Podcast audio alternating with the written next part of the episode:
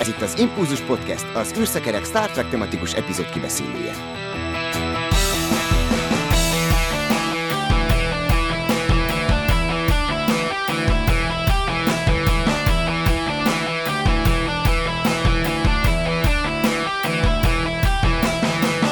Szeretettel köszöntöm a kedves hallgatókat, ez a 212. Impulzus Podcast, mai vendégünk pedig Balog Gábor, a planetology.hu tartalomszerkesztője. Üdvözöllek itt a műsorban, szia! Szia, üdvözlök mindenkit! Műsorvezető társamat is sok szeretettel köszöntöm, szervusz Dév! Hello Csaba, sziasztok! Hát Gábor, mivel először jársz nálunk, így néhány kulcsmondatot vagy kulcsszót elővezetnék rólad a nézők számára. Hát egy tanáremberrel van dolgunk, csillagászatoktató és meteorit kutató. Itt már rögtön el kell mondani, hogy az Izraelben eddig talált egyetlen meteorit, az a te nevedhez fűződik. Ugye hol lehet a te tevékenységeddel találkozni? Jelenleg Bács-Kiskun megyei tudományos ismeretterjesztő társulatnál, vagy röviden a TIT-nél, de ugye te már a Kinneret College-ban is jártál, illetve ott végeztél oktatási tevékenységet, valamint amikor még ugye tanultál, akkor Kaliforniában is koptattad a padokat a Calteken, és hát ha jól tudom, akkor eddig nekünk sikerült először az, hogy leültettünk egy teljes Star Trek epizód elé, de ahogy így végignézek a munkásságodon, illetve az életeden, az űr a legvégső határa szerintem neked is fontos szerepet játszik az életedben. Így van. Kecskeméti Planetáriumban is dolgoztam szakelőadóként egészen idénig. Sok helyre voltam meghívva így alkalomszerű előadásokra, Úgyhogy, de az alap egészen mostanáig az a planetárium és a TIT volt.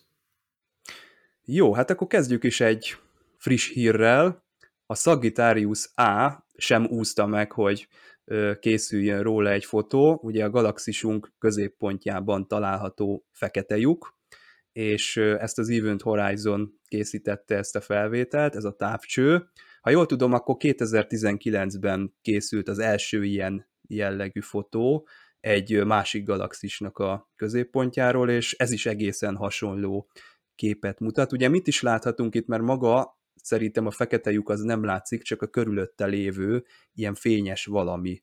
Így van, hát, tehát a fekete lyukakat nem láthatjuk, mint ahogy a neve is mondja, feketék, hanem amit itt látunk, ez a narancssárga karika, ez a donut-szerű valami, ez tulajdonképpen az a forró anyag, ami megközelíti az eseményhorizont, eseményhorizontot, és hát nagyon érdekes, hogyha méretekről beszélünk, hogy ez egy 4 millió nap tömegű maga a fekete lyuk, maga az égitest.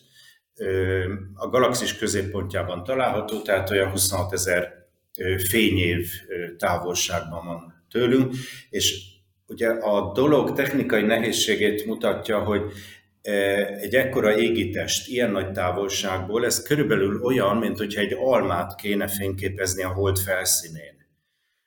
Tehát egy elképesztő, tényleg technikai bravúr. Nyolc teleszkóp vett részt a, a programban, tehát a Földön különböző helyeken elhelyezett nyolc teleszkóp, és ez, ezért mondhatjuk, hogy egy földméretű teleszkóppal készült ez a felvétel. Én nem akarok egy nagyon nagy témát fölnyitni, meg nagyon laikus a kérdés. Szóval Gábortól szeretném kérdezni, hogy mindig, tehát a Star Trekben nagyon tetszik nekünk, hogy a technológia következtesen ki van fejlesztés, oda van téve. A, a dramaturgia nagyon jól működik, a karakterek, de amellett a, a használt technológia következtesen végig van vezetve, főleg ezekben a, a 90-es években készült sorosztokban. De még mindig azt látjuk, hogy hát a kapitány azt egyszerű parancsot ad, hogy képernyőre és az alapján történnek döntések, amit vizuálisan látunk. Tehát optikai érzékelők vannak a hajón elhelyezve, akár nem is tudom, hogy hány fényévű távolságban is képesek vagyunk csillagközi jelenségeket, távoli hajókat, objektumokat látni, és ez nagyon kézenfekvőnek tűnik.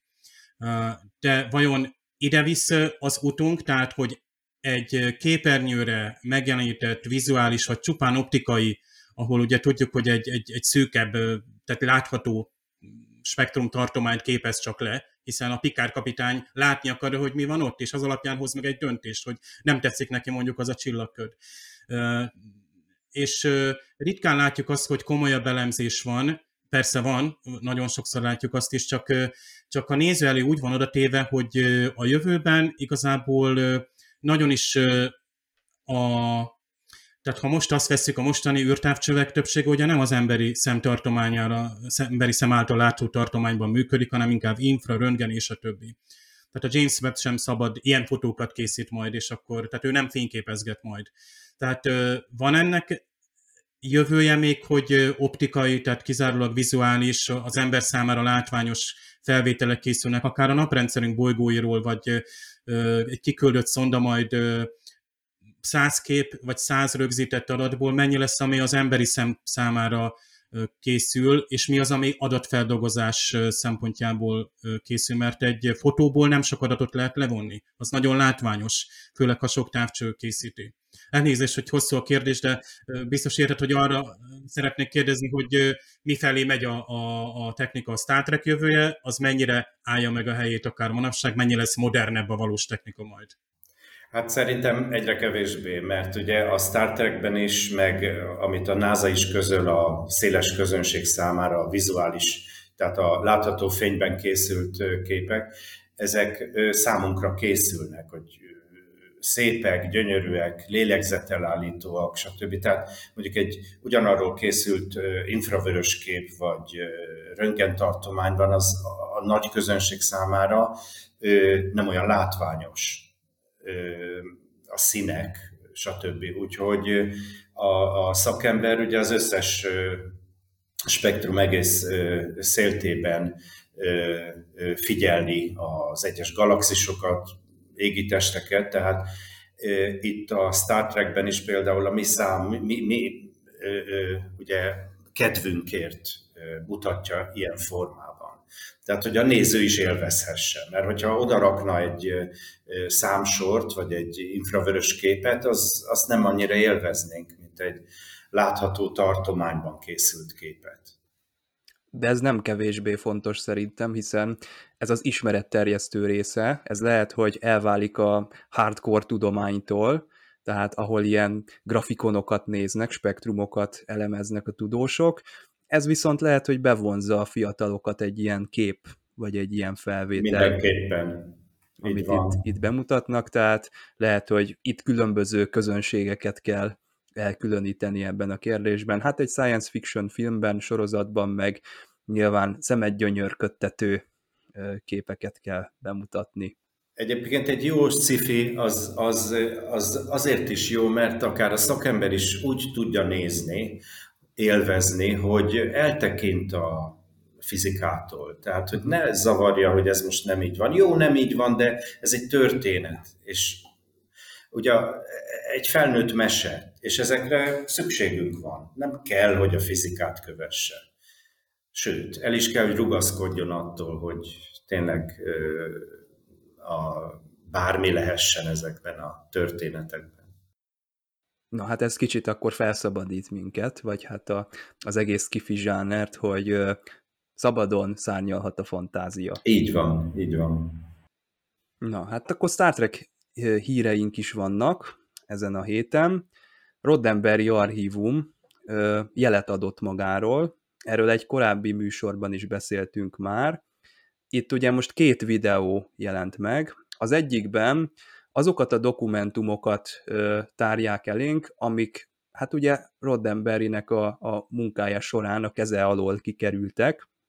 Itt ilyen vázlatok, történetkezdemények, levelezések, elképzelések, memók, mindenféle ilyesmire kell gondolni. Ez nem tudom, hogy milyen formában lesz majd elérhető, jó lenne, hogyha ez egy memory alfához hasonló, ilyen könnyen kezelhető, kereshető adatbázis lenne, mert akkor a mi műsorunknak is ez egy jó forrásanyagot jelentene, egy viszonylag nagy adatbázist.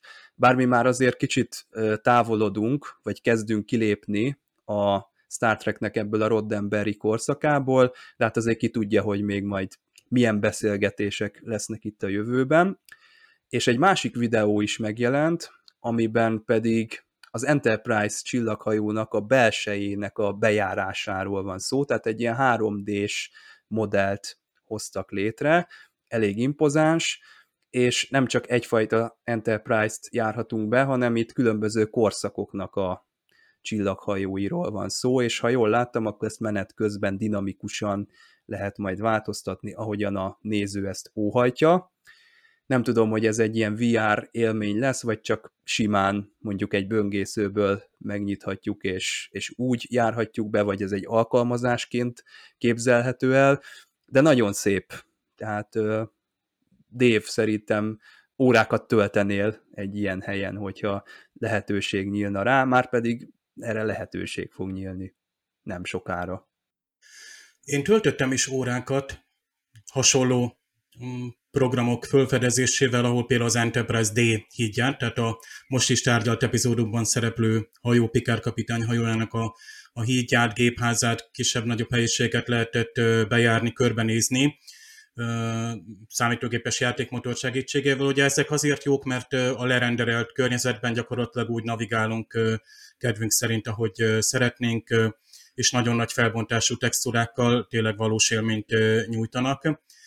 Itt viszont nagyon fontos, hogy ez mégiscsak a, a hivatalos, tehát a Rodemberi archívumnak a hát digitalizálása, illetőleg hát gyönyörű szép az a renderelés, amit már itt lehetett látni, de tényleg valósághű, azt lehet mondani, és itt meg is kell, hogy őrizzük ezt, hiszen itt már lassan már 60 éves távlatból nézünk vissza, hogy hogyan is készült az eredeti sorozat. Tehát a hozzá dokumentumok folyamatos archiválása is fontos, mert az, hogy megőrzünk egy, egy papír alapú dokumentumot, az egyrészt a kereshetőség, meg a, a hozzáférhetőség, lás nyilvánosság számára hozzáférhetőség szempontjából nem kedvező manapság, tehát minden a digitalizáció útjába megy, és azt is újból és újból frissíteni kell, mint ahogy készülnek például régi, most például az első mozifilmnek is egy újabb 4K-s Blu-ray kiadása, a rendezői változati, mert annak még nem volt, és ezek a filmszalagok folyamatosan kopnak. A, a DVD kiadások minőség előbb-utóbb egyre több valót hagy maga után, tehát mindig update kell ezeket, akár egy könyvtárnak az archívumát tényleg, hogy hosszú távra meg legyen őrizve, és egy ilyen VR, vagy én el, el tudnék egy olyat is képzelni, hogy készítenek egy, egy nagyon egyszerű, például a YouTube felületen is van ilyen, hogy 360 fokos videó, és uh-huh. akkor mhm. nem kellene mondjuk programot telepíteni, vagy bármi mást, és ott, ott egy bizonyos részét is meg lehet mutatni. Nem tudom, hogy ez végül is teljesen nyilvános lesz ez, ami készül itt eredmény, vagy pedig tényleg arra is szolgál, hogy belsőleg, tehát örökítség tovább ugye ezeket az a anyagokat, mert lassan már a Star Trek, ahogy nézem, szinte már csak a memory alfán él adatok formájában a, a készítési körülmények. Persze vannak forgatási videók, de hát Csaba, te, aki szintén nagyon kedveled ezt a korszakot, a készítés körülményeit, az 1960-as éveket, a, akár az akkori stúdiótechnikát, egy-egy fotó már hatalmas kincsnek számít, hogy látunk egy kék háttér előtt egy Enterprise hajómodellt. A felépített díszletek, amik szintén nekünk nagyon tetszenek, ugye ezek a, a, a színes gombok, a, a gondosan elkészített vezérőpultok, ugye a TNG-ben meg már nagyon következtesen kialakított kezelőszervek, és a, ezek is el fognak tűnni. Most van egy új sorozat, ami szintén ugyanezt a, a régi körkapitányféle hajót mutatja be, és megint egy újfajta néző, nézőszögből vagy szempontból, és hát igyekeztek megfelelni az új elvárásoknak, meg a régit is átörökíteni, de az eredetit azt, azt valahogy meg kellene őrizni, konzerválni, még ha nem is azt mutatjuk be az új legalább így, hogy akit ennyire érdekel, és ilyen megszállottak, mint mi, azok azt mondhassák, hogy oda bemennek abba az archívumba, vagy megvásárolnak egy, egy szoftvert, vagy, vagy valamilyen módon hozzáférhető az, hogy hogy lássuk, és, és tényleg értékeljük, hogy hogyan dolgoztak, milyen technikával akkor, és hogy mit hoztak létre. Hát igen, ez, a, ez az archívum, meg az ebben történő elveszés, ez, ez egy bizonyos típusú, meg alkatú ö, embernek való, a, a rajongók között is. de ők viszont nagyon ki tudják élni magukat ebben.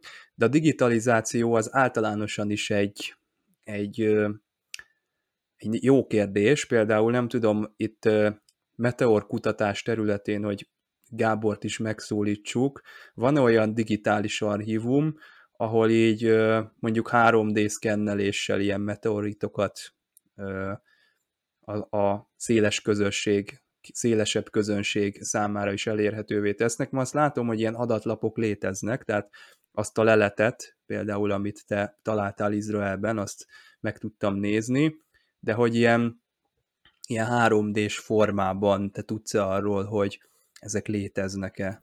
Léteznek 3D-s fájlok, tehát amiket ki lehet nyomtatni híresebb meteoritokról, de nem tudom, hogy ezek nyilvánosak-e. Tehát láttam. Tehát lehet, hogy csak a szakmai Így van. közösség számára Így van. létezik. Így van. Tehát nyilvánosan én még nem találkoztam ilyenekkel. Uh-huh. De hát a lehetőség az megvan, tehát a technikai feltételek azok adottak, tehát elvileg akár még ö, ilyennel is találkozhat az ember. Így van. Figyelem! A műsorban spoilerek bukkanhatnak fel.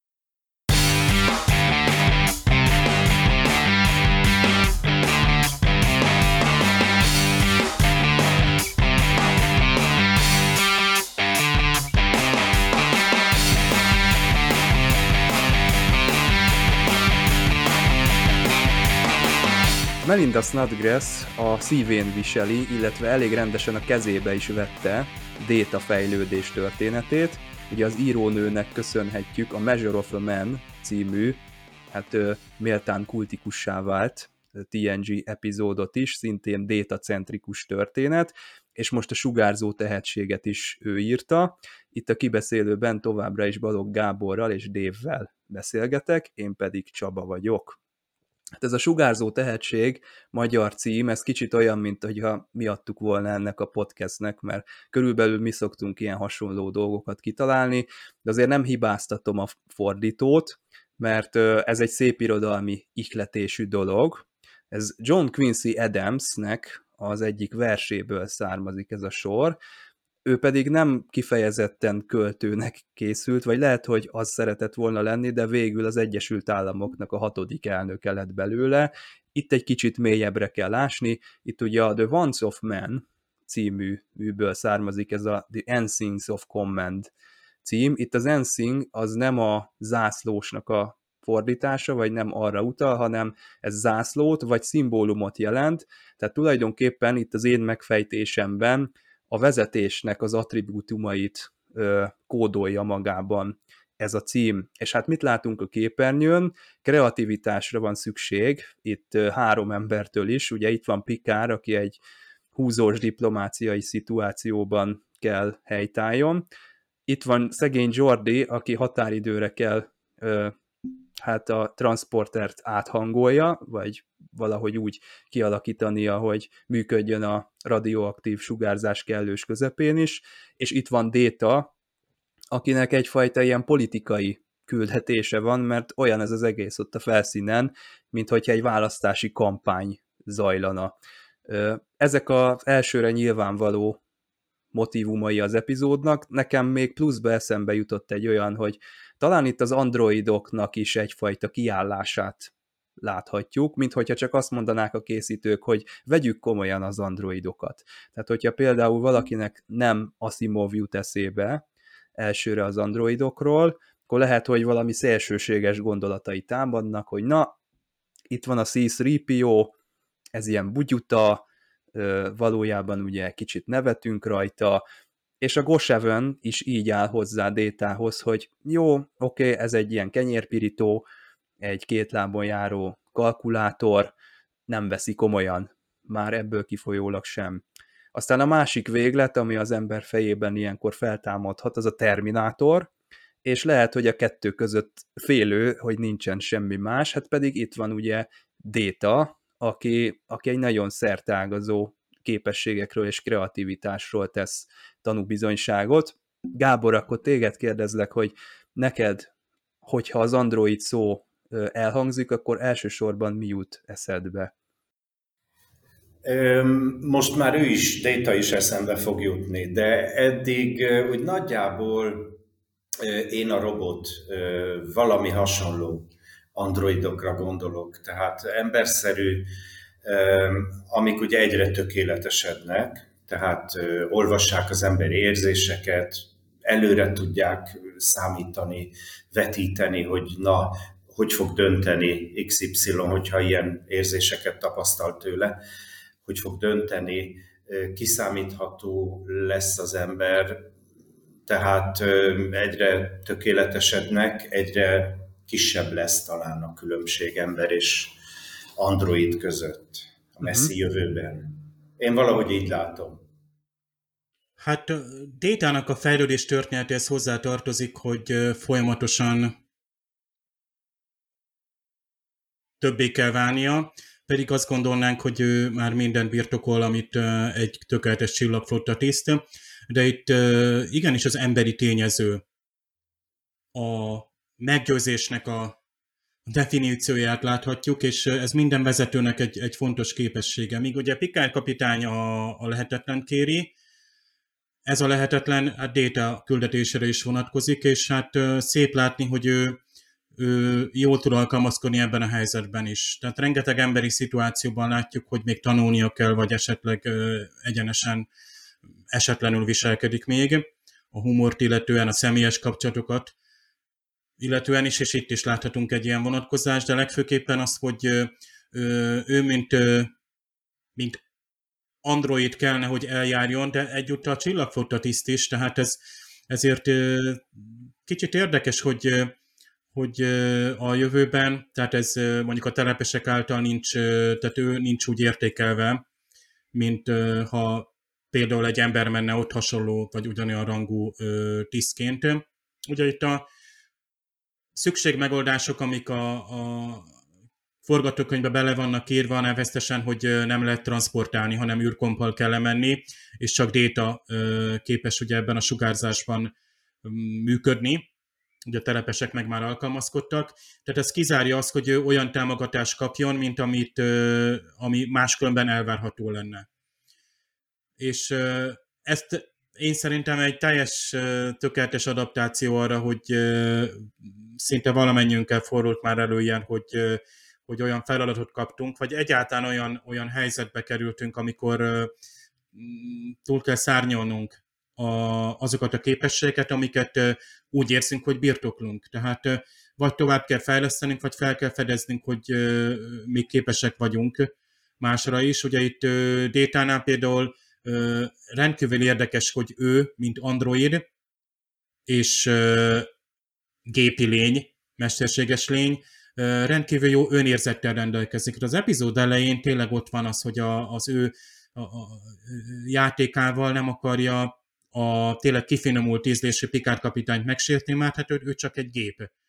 Tehát ő előre jelzi ezt, és akkor ugye Picard kapitánynak tényleg ez a ö, szokásos didaktikus hát, tanítása ott van, hogy, hogy azért vigyázzon arra, hogy milyen fokú őszintességgel vagy nyíltsággal beszél. Inkább a nyíltságot be, mondanám, mert ugye őszintének, őszintének kell lenni szerintem egy, egy tisztnek, inkább az, hogy disztingváljon, hogy milyen helyzetben kifelé és mennyit tár fel magából a lehetőségéből. Egyébként majd egy picit lehet, hogy a szinkronos érdekesség között érek ki, még arra, hogy itt egyáltalán Détának mit kéne eltitkolnia, vagy mit kéne megmutatnia mondjuk, ahogy parancsnoki helyzetben van. Máskülönben meg egy kedvenc, kedves és kedvenc epizódom, ahol megint csak jól működnek azok az elvárt dolgok, amiket én a, a Star Trekben szeretek, tehát a, a látszólag nagy feladatok, vagy lehetetlen küldetések, ahol át kell lépnünk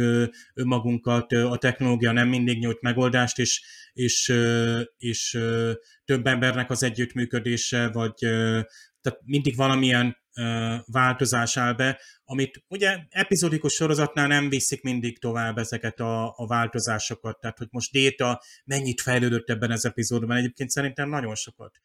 Lehet, hogy több epizódon keresztül ezt majd nem fogjuk látni viszont, viszont nagyon jó tudni. Meg a néző, aki már sokszor mondjuk végignézni ezt a sorozatot, azt, azt érzi, hogy a, az írók tényleg gondosan nyúlnak az ő karakteréhez, mint a legtöbb lehet, egyik legtöbb lehetőséget nyújtó karakter, mert az, hogy Jordira ráparancsolnak, aki gépész, és kap egy jellegzetesen olyan feladatot, amit ő, ő neki gépészként, mérnökként kellene végrehajtani, az egy ismerős szituáció a néző számára. Tehát mindig, ugye a kapitányok mindig kérnek ilyet, és mondhatni, hogy a kapitány akkor is kérhet ilyet, ha ő maga tudja, hogy ez lehetetlen. Tehát egy ilyen, ilyen serkentő, most ha csak az űrversenyre gondolunk, akkor is kvázi 7-8 év alatt teljesíteni egy olyan feladatot, amit egyébként most 50 év, több mint 50 év múlva szintén gyakorlatilag egy évtized alatt jutunk el odáig, mondjuk, hogy a oldröngént eljussunk. Tehát újra kell fejleszteni a technológiát, és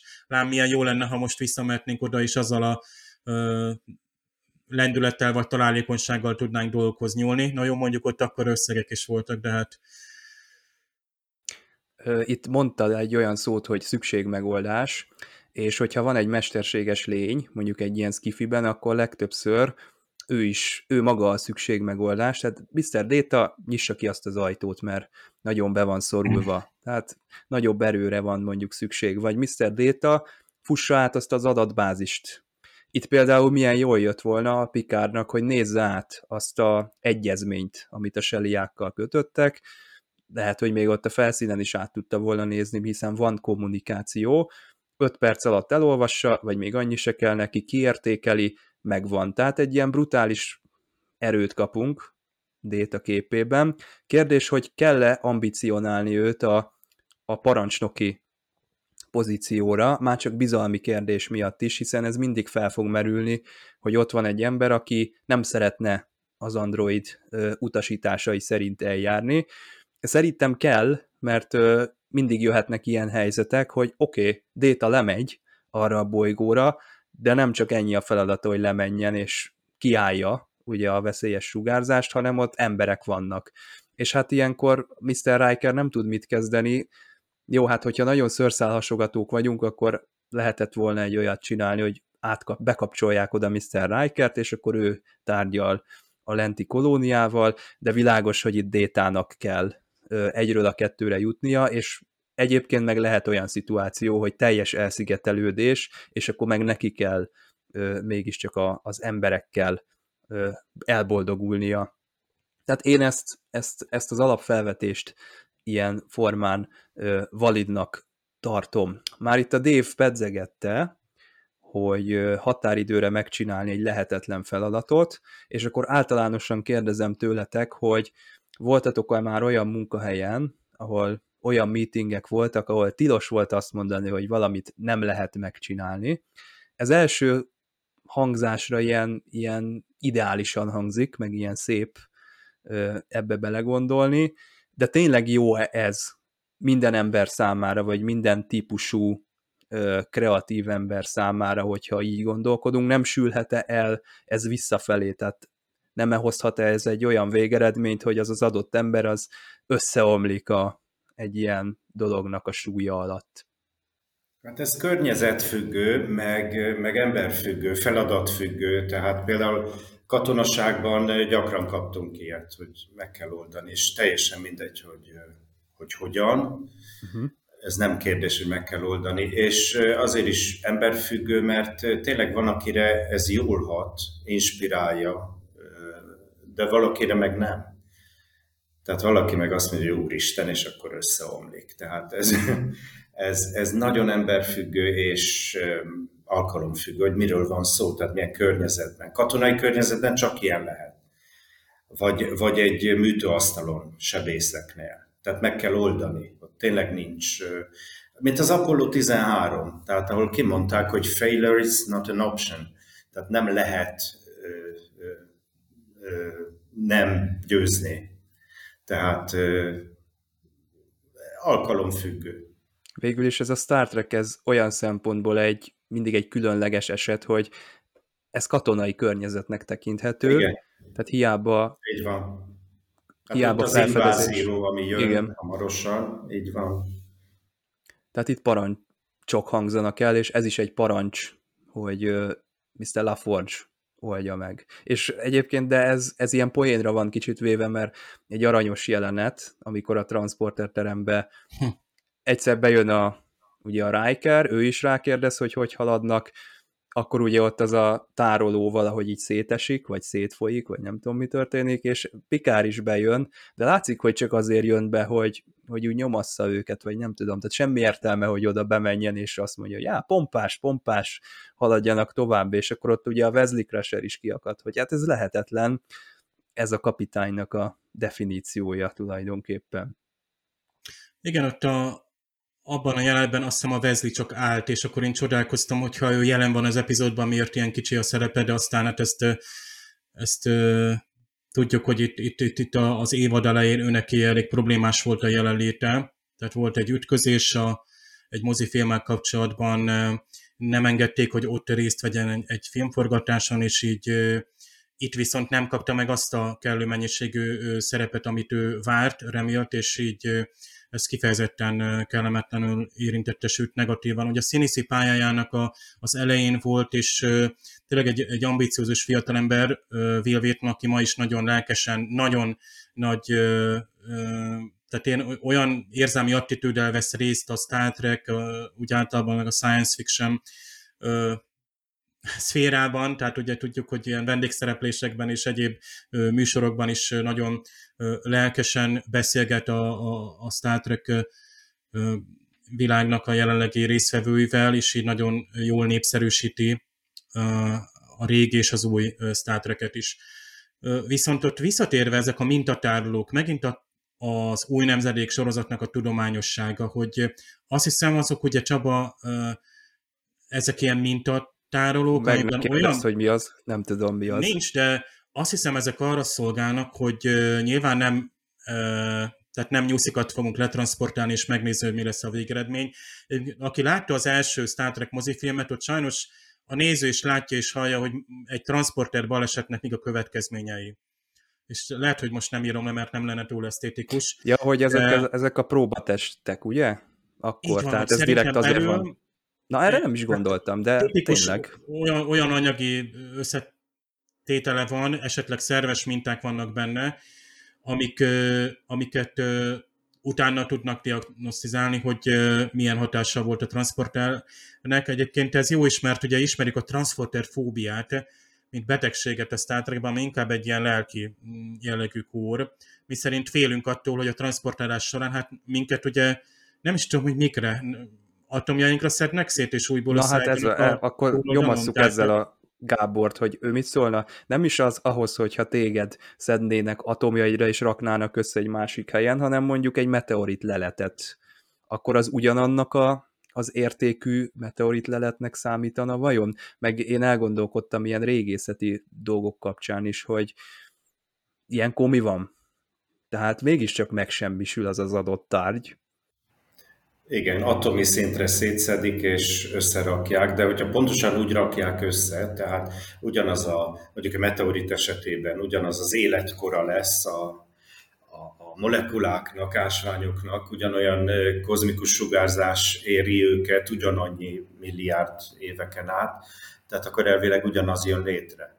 De egy embernél nehezebb, mert szerintem, hogyha egy élőlényt, egy embert küldenek át, szednek szét és raknak össze, az eredmény elvileg egy hulla lesz. Tehát itt nem is csak a, a sejtek át kódolása a fontos, hanem hogy a folyamat, a vérnyomás, a véredények, a hormonok, az enzimek, stb.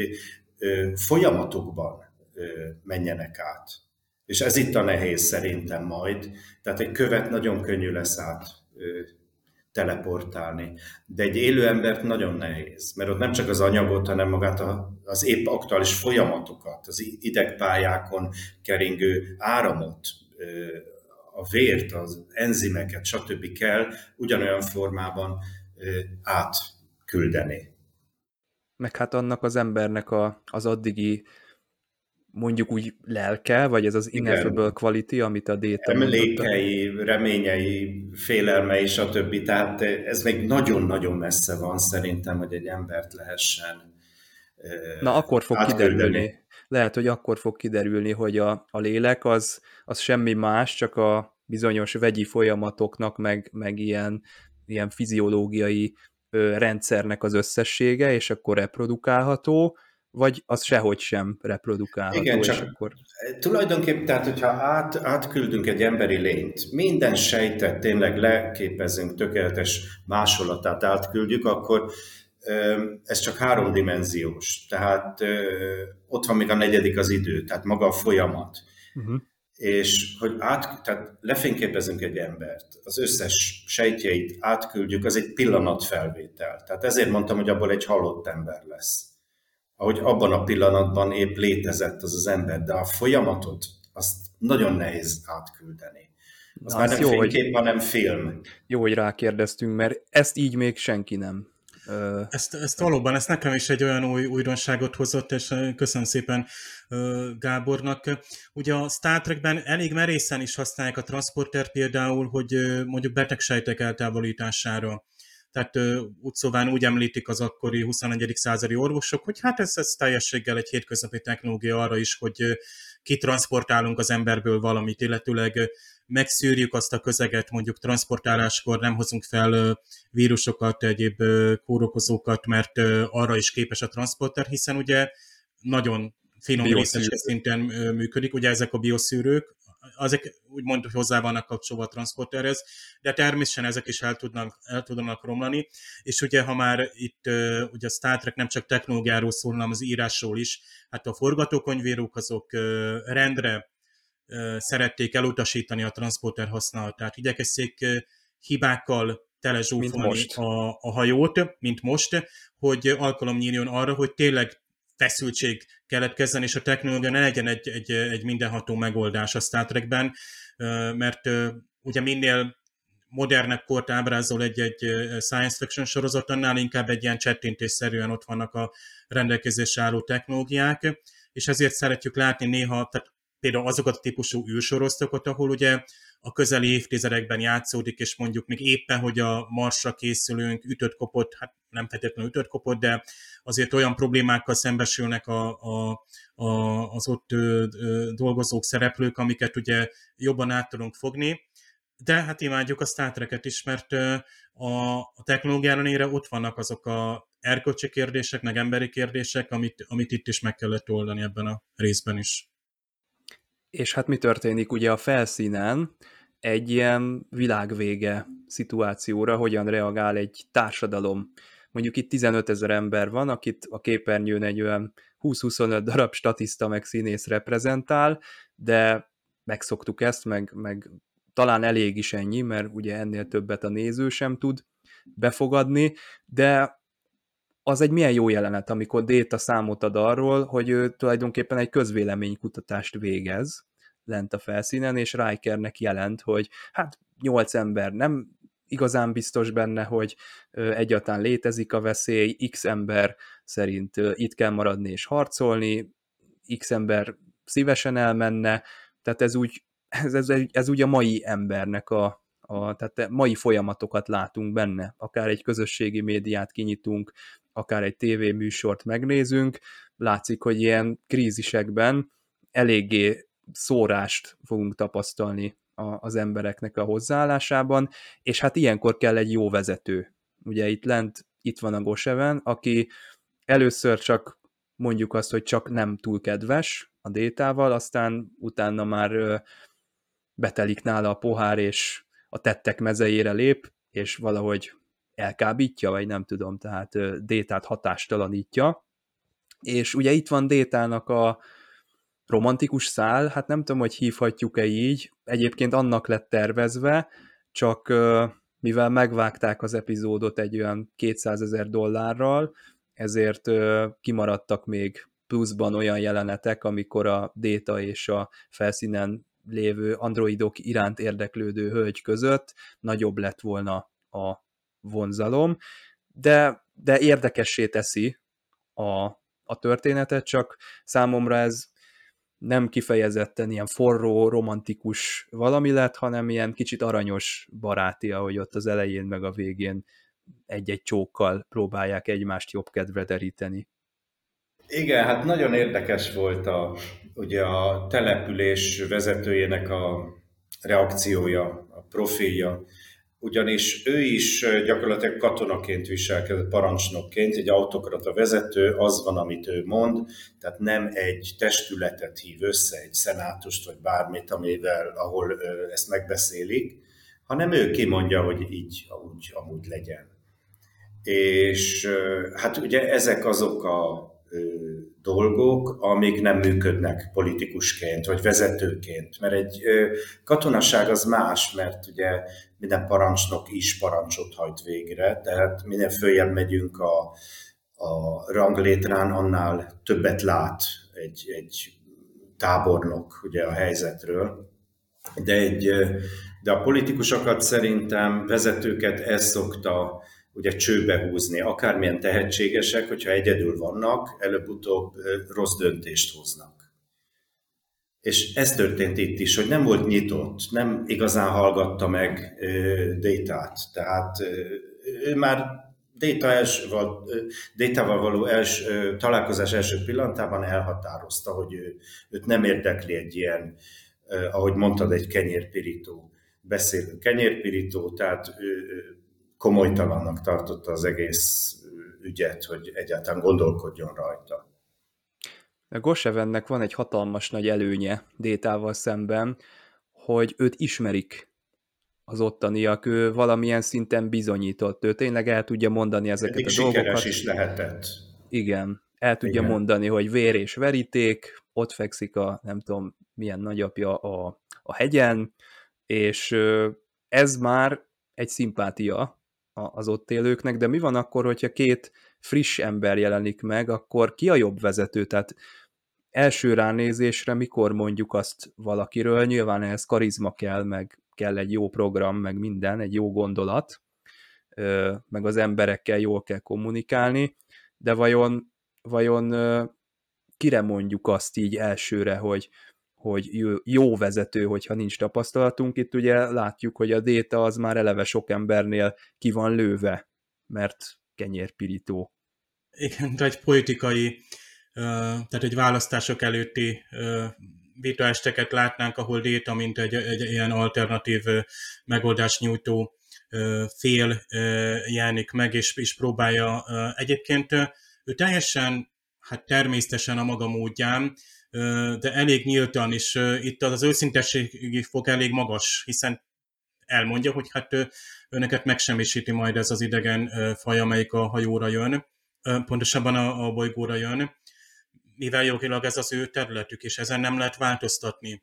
Ugye ez a paragrafusok, paragrafusok hatalma, hogy például ennek az epizódnak a német címe mondja, ott inkább erre koncentráltak például a, a, a fordítók, és valóban arról van szó, hogy itt a, a nyelvben, szövegben rögzített nem is törvény, mert ez Pikár kapitány maga mondja, hogy ez, ez csak egy egyezmény, amit az emberi tényező, a, az együttérzés átírhat, vagy át kell, hogy írjon, és nagyon jó, hogy a föderáció ezt képviseli. Ugye a csillagfotta az a föderációnak a, mondjuk úgy, hogy katonai szervezete, de annak is elsősorban a, a felfedezés, illetve ez a békés kapcsolatteremtés vagy konfliktus megoldás a cél. Egyébként Pikár kapitány ebben kiváló, és most is egyébként nagyon emberien cselekszik, lát azok a gesztusok, amiket a végén tesz, amikor már kezdi kiismeri a, kiismerni a tárgyaló partnert, hogy elég merészen megszakítja például a kommunikációt, amit ugye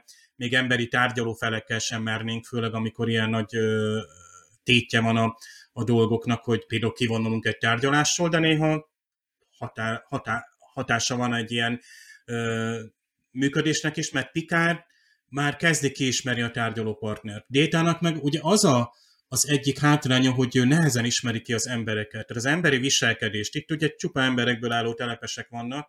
Tehát egy Riker, aki egy nagyon jó emberismerő, és egy ö, elég jól ö, is tud bánni az emberekkel, és nagyon hamar megnyeri a, a, a legtöbb a többségnek a szimpátiáját. Tehát a Rikernek ez az erőssége. Ő azért jó első tiszt. Ő most nem lehet ott.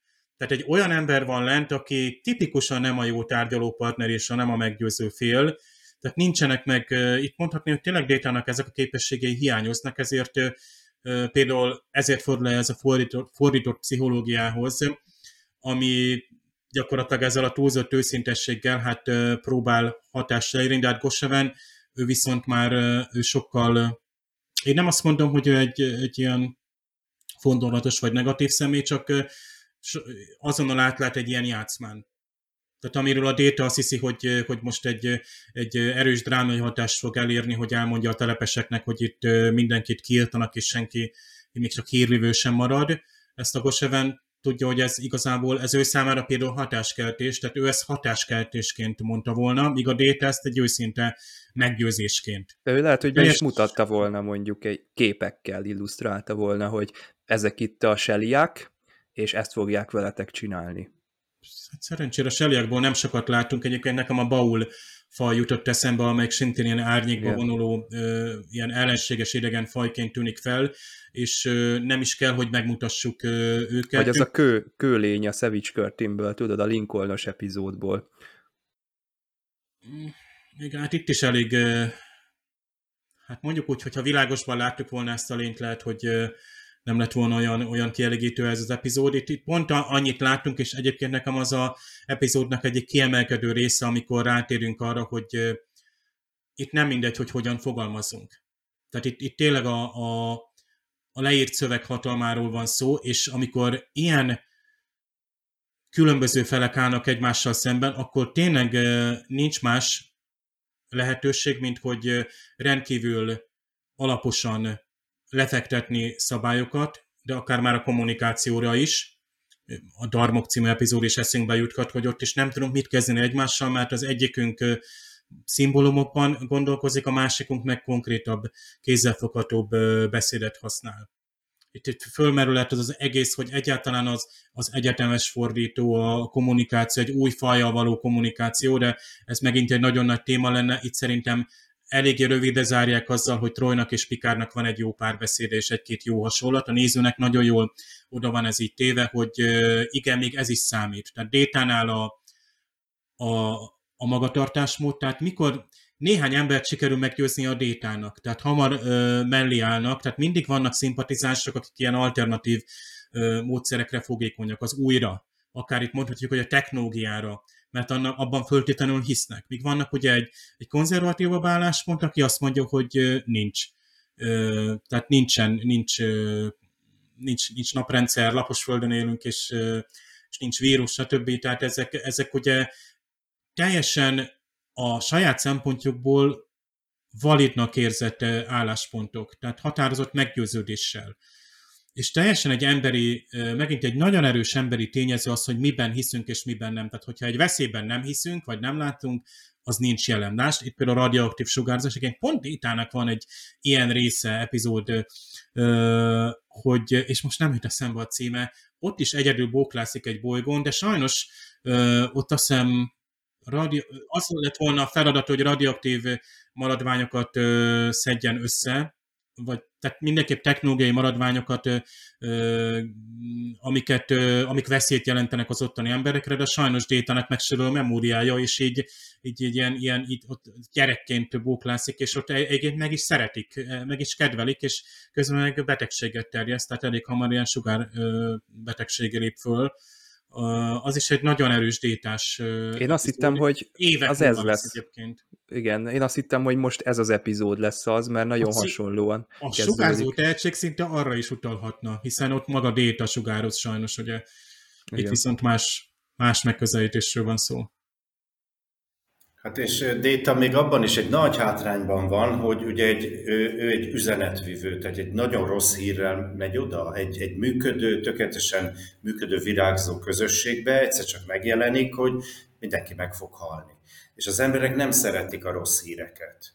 Tehát automatice ezért van az, hogy a többség nem áll mellé hanem marad a parancsnok mellett, mert az emberi elme az nem racionális, hanem racionalizáló, tehát inkább elfogad, hát nem, nem lehet, hogy itt baj lesz, hát eddig is jó volt ez a bolygó, eddig is jó volt ez a vezető, ezután is ez lesz. És nem fogadja el olyan könnyen Dave, Data rossz hírét.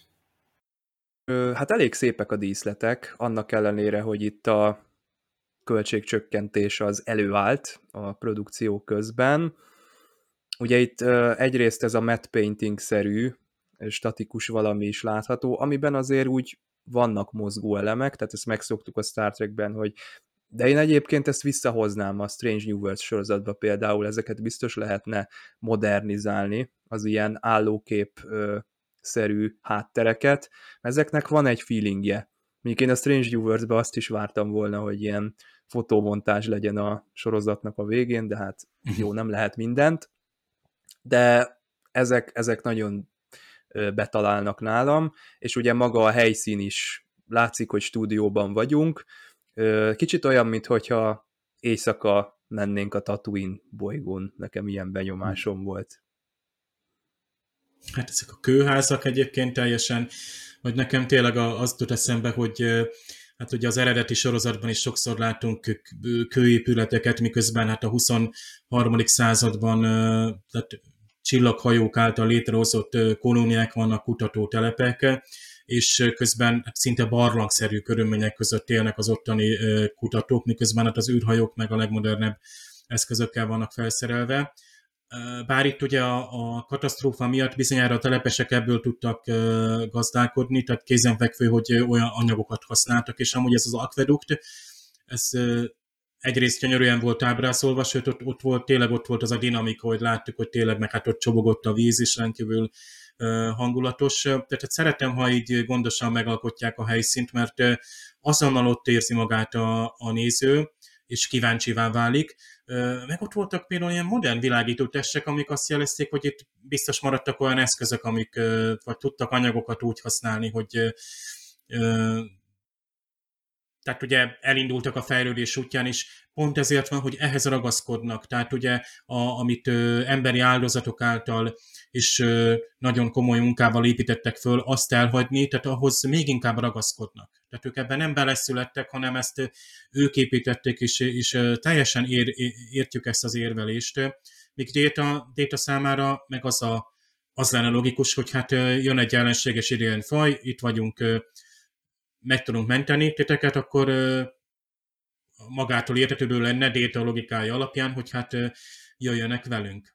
De a plusz csavar az epizódban, hogy még akkor sem lenne egyszerű, hiszen időre van szükség, és tényleg jó, hogy ezeket a korlátokat betesszük, tényleg egyszerű dramaturgiai fogásnak tűnik, hogy azt mondjuk, hogy déta meggyőzése, az sem egyszerű, és még ráteszünk egy nehézséget, hogy hát a transporterek nem működnek, és a a telepes szállítóhajók azok meg későn tudnak jönni, és itt jön Pikár kapitánynak a diplomáciai megoldása, amit egyébként csodálkozok, a kapitány egyébként majd csak most kezdi elolvasni az egyezményt, bár szerintem itt beszéltünk, hogy mondtad Gábor, hogy egy, egy tábornok, egy magas szinten sokkal nagyobb rálátása van a dolgokra. Tehát lehet, hogy kapitány rálátása nem követeli meg, hogy ő maga olvassa el az egyezményt, hanem tényleg détának kéne elolvasni, vagy egy, ott lenne egy mesterséges intelligencia. Vagy egy ügyvéd a...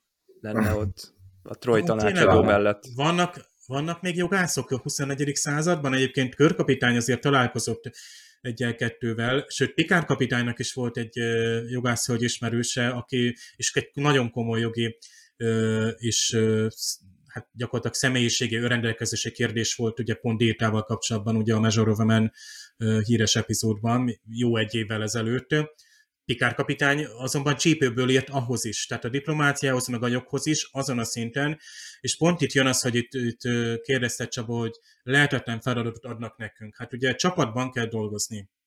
És ez nem csak egy, hogy most ez amerikai mód, és akkor ezt, ezt, ezt minden vállalathoz be lehet hozni, ez gyakorlatilag minden közegbe be kell, vagy be kellene hozni, hogy abban a, az értemben gondolkozni egy, egy, egy feladatnál, főleg projekteknél, hogy hogy a személyiség, tehát nem mindenki, tehát nem mindenkire lehet olyan célokat, terheket rátenni, kijelölni, amiket át fog majd lépni, mert majd ezt egyébként pont Béla Vezdivel kapcsolatban is mondták már, hogy egy fiatal ember, egy feltörekvő fiatal zászlós, és őnek is vannak még korlátai, ő sem rögtön vezető, és nehézségei vannak, hogy ő osszon parancsokat. Tehát a csapatban viszont van, aki egy jó mérnök, van, aki egy jó kutatótiszt, és szépen összeadják ezeket, kombinálják, de mindenképp kell például a csapatban olyan vezető, aki megfelelő dinamikával összefogja. És itt jön a Pikár kapitány, aki föláll és azt mondja, hogy ezt várom el, és mondjuk ilyen határidővel. és ott viszont tényleg nem illik nemet mondani, hanem akkor úgymond azután szabad nemet mondani, amikor már tényleg megvizsgáltunk minden lehetőséget. És szerintem a legtöbb főnök, vagy aki olyan vezető pozícióban van, az azt várja el, hogy van egy probléma, akkor nem azt mondom a főnökömnek, hogy van egy probléma, ő pedig megkérdezi, most mit csináljunk, én meg vakarom a fejemet, hanem van egy probléma, azonnal elkezdek megoldást keresni, és egy bizonyos fázisban szólok, hogy ezt tudjuk, hogy a katonai protokollban nem biztos, hogy megengedett, hogy lásd a mordok, vagy nem tudom ki volt az a vendégtiszt, hogy most szóljon, ne szóljon, hogy valami problémát lát. A Data például elég nyílt és őszintű, például teljesen nyíltan elmondja, hogy van egy probléma, viszont teljesen direkten keresés a, a megoldás. Tehát ilyen köztes emberek kellnek, mint az O'Brien vagy a, a, a Jordi, akik azért elég rugalmasak, bár itt ugye szerintem, én azt hiszem az angolban még éreztem is azt mondják, hogy that's impossible, tehát rögtön elkezdik mondani, de aztán ugye Pikár kapitánynak a tekintete az rögtön leállítja őket. Tehát azért kell egy ilyen ultimatív, egy ilyen, ilyen határozott ember, mint a Pikárda, aki azért már a nézés. ezeket a a nézése hát helyre teszi a ne kollégákat. már gyerekek, hát Enterprise dén vagyunk, zászlós hajón, itt nincs olyan, hogy nem lehet sugárzásban transportálni. Hát De aztán elütik ezt is egy poénnal, tehát amikor Jordi jön a hídra jelenteni, hogy akkor így lehet megoldani, akkor Pikár azt mondja, hogy mindegy, most már most már nem kell ezzel foglalkozni. De azt figyelted, Csaba, hogy az hány éves, hogy figyeltétek, hogy mennyi, uh, tizen, ha, ha jó a magyar fordítás, itt 15 azt, év. azt mondtad, az, hogy 15 év, és ezt kimeri mondani a Jordi. Tehát, hogy ez 15 év, és nem tudom, 100 embernek a, a munkája hát, De nem lehetetlen, tehát azt mondta a Pikár, hogy, hogy nem ismerünk lehetetlent, tehát nem lehet ezt kimondani, meg lehet oldani, nem lehetetlen, de ennyi időbe fog kerülni.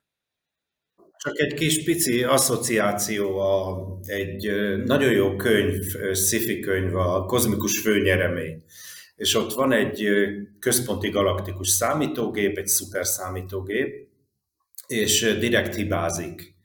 És akkor felelősségre vonják, akkor azért, mert úgy, tehát ugye az élettelen és az élő között az a különbség, az élő az hibázik. Tehát az ember érzései befolyásolják, rossz döntéseket hoz.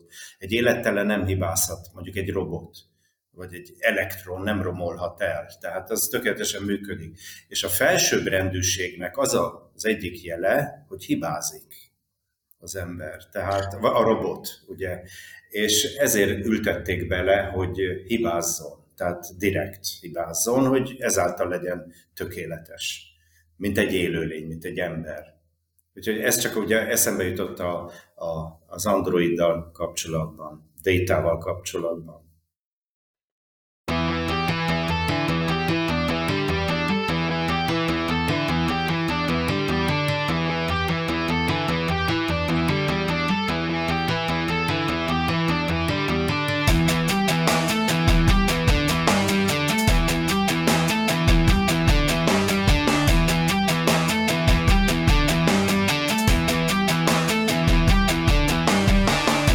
Fontos része az epizódnak a, a parancsnoki hivatásnak feladatkörnek az attribútumai, mi szerint a legfontosabb, hogy a, a képességünket ismernünk kell, de nem kell megosztanunk feltétlenül a legénységgel, mert hitelét veszthetjük, mint, hitelünket veszthetjük, mint vezetők, és ugye Picard kapitány itt úgy fogalmaz, hogy knowing your limitations is one thing, advertising them to a crew can damage your credibility as a leader. Tehát ne reklámozzuk ugye a, nem is a hát itt Pikár kapitánynak azok a limitáció, ami tipikusan egy ilyen korlátozása, tehát nem pozitívan fogalmaz Pikár, hanem a hibáinkat, vagy a fogyatékosságainkat ne hirdessük, vagy tárjuk túlzottan őszintén a beosztottjaink felé. Ezt adja a tanácsú Pikár kapitány, ami egy jó tanács.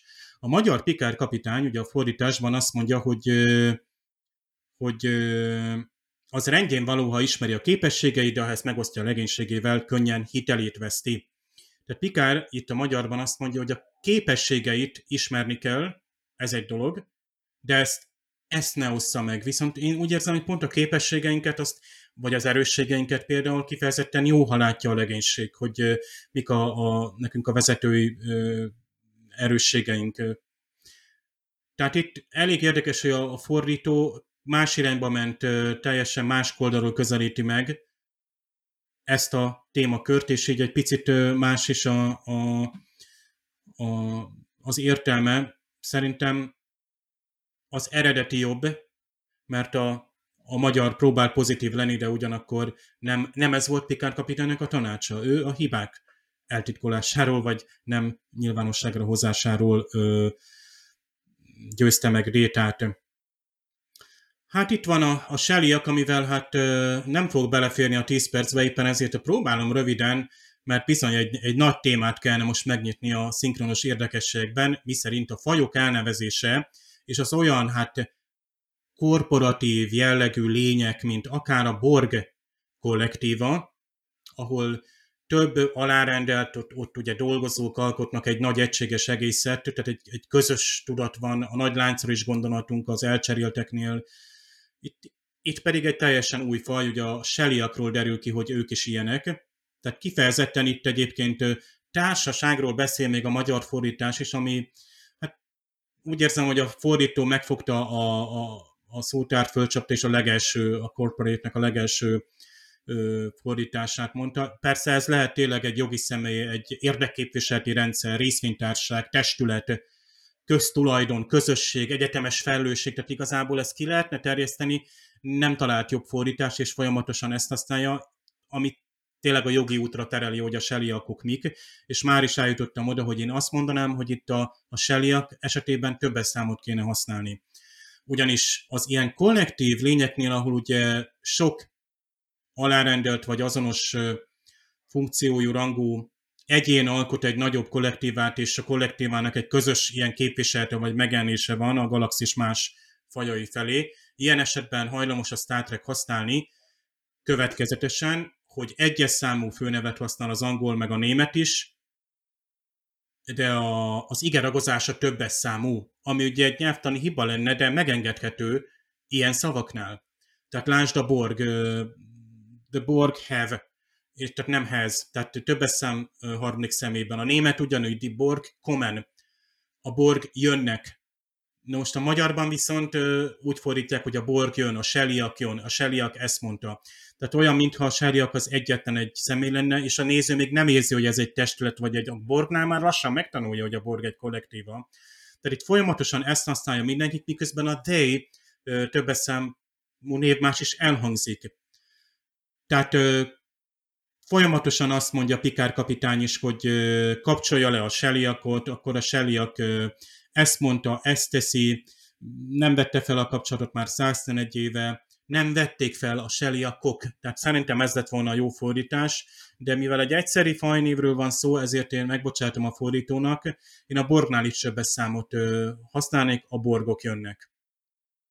De lehet, hogy rossz véleményem vagyok, itt, itt, itt például szívesen várnék kommenteket, vagy akár majd utána tőletek is. Hát magyarul is ugye mondjuk azt, hogy jön a tatár. Tehát, hogy többes számban nem egy tatár jön, a Béla, hanem az összes tatár jön, vagy sok tatár Igen. jön. Tehát, és akkor azt mondjuk, hogy jön a tatár. Akkor ez hagyományosan Vagy benne van. Ez, ez, igen. Igen. Nagyon, köszönöm szépen, Napi. Nem jutott eszembe, ez nagyon jó, és ha most katonai közegben vagyunk, lehet, hogy ez pont jó példa ö, erre. Egyébként Déta, ezt a nyelvi kérdést ki is fejti a bolygón, amikor is hát megkérdezi Goseven, hogy hogy ki ez a Seliak. Hát szinte a név, néző nevében. És Téta azonnal helyesbíti, hogy ez egy többes számú kifejezés, egy nem emberi intelligens életformát jelöl. Milyen jó, hogy itt van Déta, mint egy élő Wikipédia, itt elmondja a nézőnek is a fontos tudnivalókat. Nagyon jó, hogy az írók beleírhatják ezeket a tényszerű dolgokat, de tudjuk, hogy van, amikor Pikár kapitány fogja magát és leállítja Détának ezt a ö, magyarázatát. Troy egyébként séliaknak ejti, a magyarban a, a fajnevet. És ha már Trojról van szó, hát ö, egy lingvisztikai kísérlődás amiben nem megyek be, mert szinkron szempontból nem érdekes, viszont ö, úgymond a nyelvi értelmezésnek szinte egy ilyen kiinduló pontja van itt, hogy hát ö, Troynak az a, az a remek példája, ami a nézőnek egy, egy 90-es években élő nézőnek is nagyon jól elmagyarázza, hogy igen, van egyetemes fordító, és ezt akár a manapság is lehet mondani, hogy vannak jó fordító programok már, jobbak és rosszabbak is, meg egyre jobbak, de ha arról van szó, hogy nincs közös nyelvünk, tehát nincsenek referenciák, ami alapján szavakat, szószerkezteket lehetne fordítani, tehát nincs konkrét megfelelőség, akkor mit csinálunk, elkezdünk mutogatni, de még akkor sem egyértelmű, hogy mit mondtunk csésze, üveg, vagy éppen az állagát írjuk le a folyadéknak, és itt Pikár kapitánynak ez a híres fejtse ki, hát mondata megindítja, ugye, hogy ezt az egyezményt, ezt hogyan is kellene értelmezni, ugye, hogy a félreértés elkerülése véget rendkívül precízen és bonyolultan kellett fogalmazni ebben az egyezményben. Szóval ez jó volt, hogy benne volt az epizódban, ez nagyon tetszik nekem, meg azok az epizódok, amikor például az egyetemes fordító elromlik, és nem magától értetődő a, a kommunikáció. Még egy érdekesség, hogy ugye itt, itt egy bizonyos hát Ármenszi egyezmény ítélte egy ilyen bolygóközi tanács, ítélte ezt a planétát a, a Shellyak társaságnak, tehát a Tau Cygna 5. bolygóját is, Na most ez a bolygóközi tanács, ez nem hangzik el az eredetiben, tehát ezért itt kicsit gondolkodóba estem, hogy ez valamilyen föderációs testület volt, vagy esetleg egy, egy föderációnál is nagyobb, vagy egy diplomáciai testület. Ugye itt egy egyezmény történt, tudjuk, hogy hát ilyen, ilyen határviták, egyezmények vannak a Star Trekben, és kifejezetten érdekes módon vannak földolgozva, itt egy epizódban vannak ez sűrítve. Mm, érdekes Picardnak az a cancel message törölje az üzenetet, manapság már nem így fordítanánk, az biztos, tehát megint arra kell gondolni, hogy 20 évvel ezelőtt még egyáltalán nem így fogtuk fel például ezt a manapság az informatikában, meg a mindennapokban teljesen máshogy használt, mondjuk úgy, hogy állítsa le, vonja vissza, zárja be. És lehet, hogy itt, itt, itt Gábor tud majd nekem segíteni, és ezzel le is zárom a szinkronos érdekességet, csak elmondom, hogy ugye a, a maga a radioaktív sugárzás, a magyarban csupán ennyi volt említve, itt valójában hyperonic sugárzás volt, vagyis hát nem is tudom, a magyarban ezt hogyan lehetne visszaadni, ugye hiperon utána keresve, hogy a legnehezebb ismert elemi részecske, és kozmikus sugárzásban fordul elő, vagy részecske gyorsítók sugárzásában. Ugye a magyar ezt kikerülte, hogy még a radioaktív sugárzáson belül is erről van szó, bár a, ugye a, a barion, ugye a hiperon is, is barion, csak épp a legnehezebb. A barionok viszont majd előfordulnak a Star Trekben, és nagyon következtesen, hogy barion részecskék felgyülemlettek az Enterprise űrhajó utazása során, és egy, speciális tisztító folyamattal meg kell tisztítani a hajót tőlük. Tehát ilyesmire ügyel a Star Trek, amit, amit nagyon tudok értékelni. Hát igen, nem, nem tudom, hogy, tehát meg kellett, hogy nézzem azt a részt, hogy hogyan tisztítja, tehát mire gondol, hogy, hogy az űrhajó ugye az majd egy későbbi epizódban lesz. Úgy tűnik, hogy felgyülemlik folyamatosan az űrhajó útja során, és tehát úgy tűnik van, amit az Enterprise Aha. pajzsai sem tudnak kivédeni, tehát és ezt tudjuk, hogy egyébként a mai ha most akár bolygóközi utazásra indulunk, a, a sugárzás lesz az egyik legnagyobb probléma, már ha emberes Igen. utazásra szálljuk el magunkat. Így van, így van, és Elon Musk évtized végéig még még mindig akar embereket küldeni a Marsra, holott ugye pontosan ez a gond, amit mondtál, hogy a sugárzás miatt ez az út igazán még nincs megoldva. Tehát még nem biztonságos. Ez a legnagyobb veszély a sugárzás.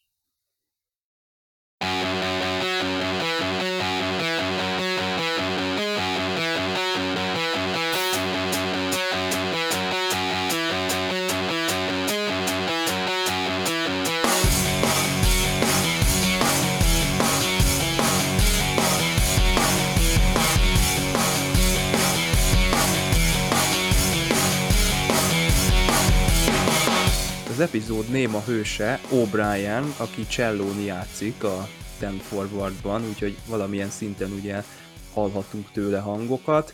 Ha megfigyelitek, akkor viszont a szövegei hiányoznak a történetből. Ez azért van, mert egész egyszerűen úgy alakult, hogy minden megszólalása a vágóasztalon végezte, de egyébként amíg látjuk a hajót, addig tök jó élet zajlik, tehát például egy remek nyitó jelenet szerintem ez a koncert, tehát azok a kollégák vagy legénységi tagok, akik tudnak hangszeren játszani, egy ilyen kis rögtönzött bemutatót vagy egy koncertet adnak a, a nézőknek.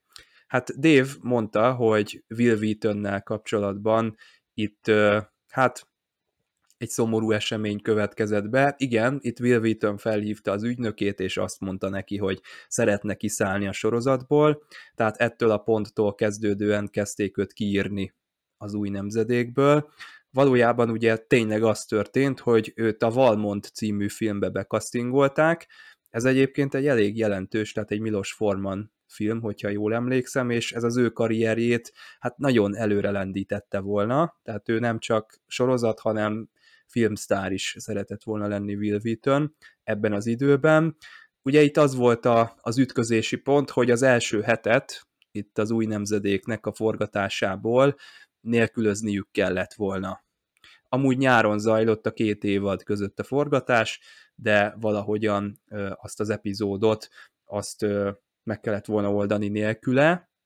Erre lett is volna lehetőség, mert ugye az evolúciót, ami ennek a harmadik évadnak az első része, azt valójában másodikként forgatták le, és ez volt az első, amit gyártottak, és látszólag ebben nincs is szerepe Wesley Crushernek. Na de, Rick Berman felhívta Wesley Crusheréket otthon, és azt mondta neki, hogy direkt neki írt egy jelenetet, és nagyon fontos szerepet játszana a sorozatban, mert hogy Gates McFaddennel együtt az anya-fiú kapcsolatot fejlesztenék tovább, és ez létfontosságú itt az új nemzedékben, hogy ez megtörténjen, és akkor azt mondta a Will Wheaton, hogy jó, rendben van, de hát a forgatás előtt közvetlenül derült már ki csak számára, hogy teljesen kiírták ezeket a jeleneteket az epizódból, és valójában annyit szerepel benne Wesley Crusher, amennyit láthatjuk már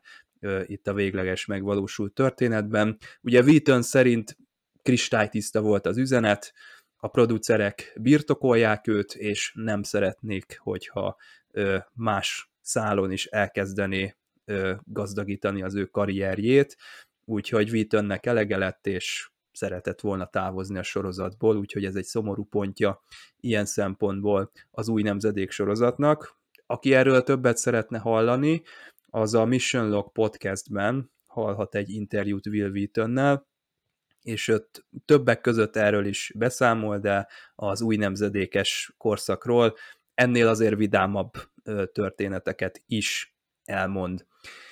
Hát itt a hátteret tekintve még szerintem fontos megemlíteni Elizon Shoji Onizukát, aki ugye a Discovery harmadik űrrepülésén is részt vett, illetve sajnos 1986-ban ő lett az egyik áldozata a Challenger katasztrófának. Az a komp, amiben Data ugye megközelíti a bolygót, vagy le is száll, az róla lett elnevezve, úgyhogy megint egy tisztelgés a az űrprogramok, illetve az űrkutatás felé a Star Trek részéről. Hát itt ilyen háttérinformációkat mondtam, de az, ami előtérbe van, szinte mindent kiveséztünk a kibeszélőben, és nem tudok belekötni semmibe. Nekem jó, néhány kis apróság, hogy ugye Dave is említette, hogy Pikár miért csak a nem tudom, harmadik reklámszünet után szeretne belenézni abba a megállapodási szerződésbe, illetve Déta miért nem mondja egyből közvetlenül a telepeseknek, vagy a kolóniának, hogy nem tudnak harcolni egyébként a seliákkal, mert orbitális pályáról fognak támadni. Szerintem az több ilyen kört leredukált volna, tehát több ilyen ö, csatát megszüntetett volna, így kommunikációs szinten, hogyha ezt egyből tudják, mert hát ott emberek készülnek arra, hogy jó, hát akkor harcolni fogunk. És egyébként ez egy tök valid emberi hozzáállás, hogy nekem ez az otthonom, 90 éve ott vannak, tehát generációk, tehát ott, ott van egy, egy 40 éves ember, az ott született, nyilván nem szeretne onnan elmenni, lehet, hogy úgy dönt, hogy harcol a, a, az otthonáért, de, de ez nem hangzik el sajnos, hogy hiába maradna ott, mert ö, nem tud ugye közvetlen kontaktba kerülni a seliákkal, akik támadni fognak. De ezek apróságok, úgyhogy én azt mondanám, hogy kifejezetten ajánlott ennek az epizódnak a megtekintése bárki számára. Én teljesen Star Trekben teljesen zöldfülű voltam, és nagyon tetszett ez a rész, tehát nagyon sok mondani valója van. Nagyon tetszett, úgyhogy lehet, hogy most Star Trek-es leszek, és kezdem nézni a többi részt is. Nagyon megtetszett. Hát nekem meg egy, egy régi nagy kedvencről van szó, ez a nagyon sokszor újra nézett epizód, de itt most ennél az újranézésnél még, még, még több dolgot fedeztem fel. Például az a keretes szerkezet, amivel hát itt a, a data játéka a két különböző hegedűművész technikájának az ötvözése, tehát amit például Picard kapitány kihoz egy, egy, egy, egy ilyen pozitív megerősítésként, tehát tétát már azért láttuk vívódni, és van, amikor Picard kapitány kategorikusan közelíti meg a kérdést, máskor viszont így ezen a finom módon, hogy hát mégiscsak ott van az egyediség abban, a, ahogy kiválasztotta azokat a művészeket, akiknek a technikáját szeretné utánozni, vagy adaptálni, mert Data is voltak éppen adaptál, tehát még ha gépiesen utánoz is, az is, tehát a gépi másolat is egy másolat. Igazából a digitális kópia is, ha úgy veszik, egy olyan másolat, ami már nem az eredeti. Erre megy Data-nak az egész lénye.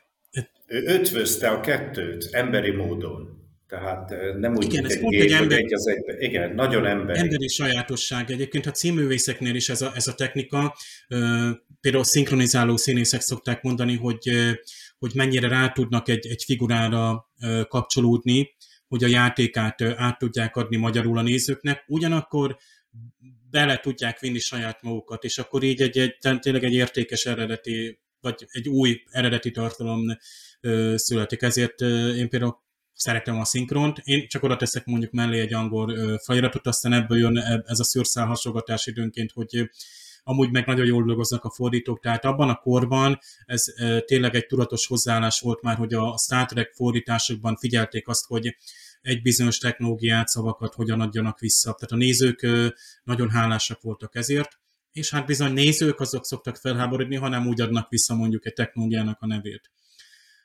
Picard kapitány várja Déta következő koncertjét, ez remélem az lesz, amiben Déta a saját macskájához, ugye Spothoz intéz majd egy órát, de szerintem az még később lesz valamivel. Talán még Riker parancsnok el is alszik azon a költeményen.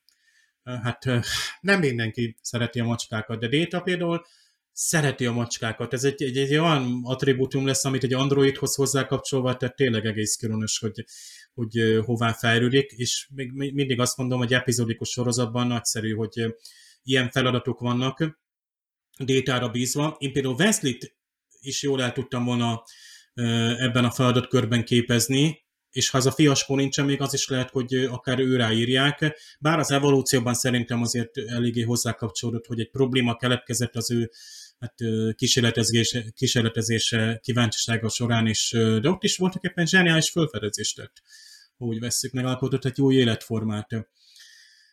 A, a személyes, az emberi fejlődés a jogi vonal, és a, a technológia nagyon jól ötvöz van ebben az epizódban is, és én mindig az arányokat szoktam kiemelni, hogy milyen jól konzerválódik ez az epizód azáltal, hogy nagyon jó a, a, a mesélési ritmus, a, a szereplőknek a, tehát a szereplési arány, a bolygón annyi időt töltünk, amennyi kell, a Shelley-ból annyit látunk, pont annyit időzünk a diplomáciai feladat megoldással, mint amennyi kell, neveztesen keveset.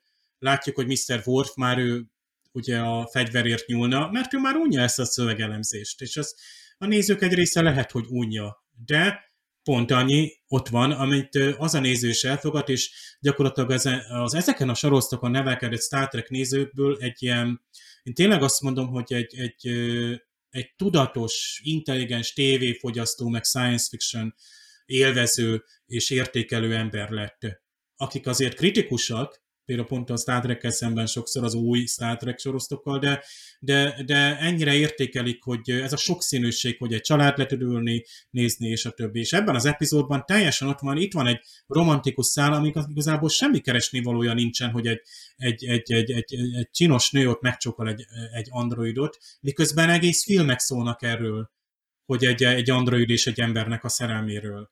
Tehát itt és ez itt csak 5 percre, tehát az írókban van akkor a fegyelmezettség, bár a, ugye, hogy anyagiak miatt már nem tudom, mi került volna sokba, hogy több szerelmi jelenet van, lehet, hogy ugye a helyszín, a díszletek egyáltalán, hogy a szereplők jelenléte, de akkor lehet, is... hogy elmentek volna piknikezni valahova, ott a, ott a bolygón. Tudunk, tudunk példákat ilyen, ilyen piknikezésre, például Wesley-től, és ami, ami szintén tetszik, tehát Pikárnak tényleg ez a kategorikus vagy jellemző, kicsit katonás, kicsit feszes modora, meg az a lazasága, amikor oda megy, és itt tényleg ez a jól megjátszott nem törődemséggel, amikor ott leporolja az... Aztán nem is nagyon látjuk az Enterprise-nak ezt a plakettjét, ezt a nem tudom, hát rész, most jól megnézi, most van rá idő. Lehet, hogy a egyes nézőkbe is tudtak nagyítani, hogy ott időnként ilyen rendezők neveit szokták így mókásan beleírni, meg ilyen easter vannak meg Pikárnak tényleg egy mozdulattal, és a legénység rögtön érti, tehát azonnal látjuk, hogy ez egy csapat. És a csapat nem kérdezi meg, hogy hát kapitány, diplomáciai gondolom lesz, miért némította el őket? Mert abszolút bíznak abban, hogy ez... Hát azért az... a Worf egy kicsit aggódik, tehát ő mondja, hogy... Worfnak az a... Worfnak ez mindig megvan, ez a kicsit sötétebben látja a dolgokat. Tehát, tehát ezek a különböző természetű lényeknek az együttműködéshez, ez ez tök jó, hogy ez így, így működik, és minden epizódban tudnak erre időt szállni, és a végén is ráadásul működik. És akkor néha nagy mozifilmeknél érezzük, hogy egy ilyen, ilyen zseniális diplomáciai húzás nincsen, vagy egy ilyen kis, ilyen kis trükk. Tehát érzi a néző, hogy, hogy, hogy fájlalja, hogy nagy költségvetősi filmekben így eltűnnek ilyen kis nüanszok, amiket egy-egy karakterhez hozzá lehet kapcsolni, vagy egy-egy ilyen ilyen kis ügyes megoldáshoz. Meg ami még tetszik, hogy Pikárnek ugye ez a well done, ami most itt nem egy ismert tisztítószer márka, hanem ugye Pikár megdicséri détát. Tehát a, a és ez, ez nagyon fontos a Pikárnak ez a hozzáállása, hogy emberként áll előtte Déta, akiről tudja, hogy szüksége van a dicséretre. És Pikár nem nézte végig, hogy Déta mit csinált lent a bolygó felszínén, a néző végignézte, de Pikár gyakorlatilag odaad egy értékelést neki. És ez egy jó főnöknek a... Tehát a jó főnök, aki lehetetlen kért, de ha megcsinálod, akkor, akkor, akkor megdicsér. Tehát szán rá időt, hogy megdicsér, és azt hiszem ezzel Pikár kapitányt is építette ez az epizód. Szerintem azért ilyen érdekesek a Snodgrassnek a történetei, mert ő ja, ügyvéd volt eredetileg, és, és csak látszik, fájlod, hogy... hogy nincs egy Star Trek ügyvédes sorozat, amit egyébként én is Igen. szívesen megnéznék, mert Star Trek színészek ö, gyakorlatilag ö, hemzsegnek a különböző ilyen amerikai jogi sorozatokban, jó kis túlzással, de ö, itt simán össze lehetne verbuválni, ö, ugye akár most is élő színészekből. Igen. Látszik, hogy az írónő nagy hangsúlyt fektet a kommunikációra, meg ugye er, ezekre az egyezményekre, meg az ilyen típusú dolgok mindig megjelennek az ő történeteiben. Gábor, köszönjük szépen, hogy rendelkezésre álltál és eljöttél a műsorba. Nagyon szívesen, és köszönöm szépen, hogy eljöhettem. Dév, neked is köszönöm a szinkronos érdekességeket, szakértelmet, és most pedig folytatjuk a műsorunkat a Star Trek Picard második évadának a kibeszélőjével, maradjatok velünk!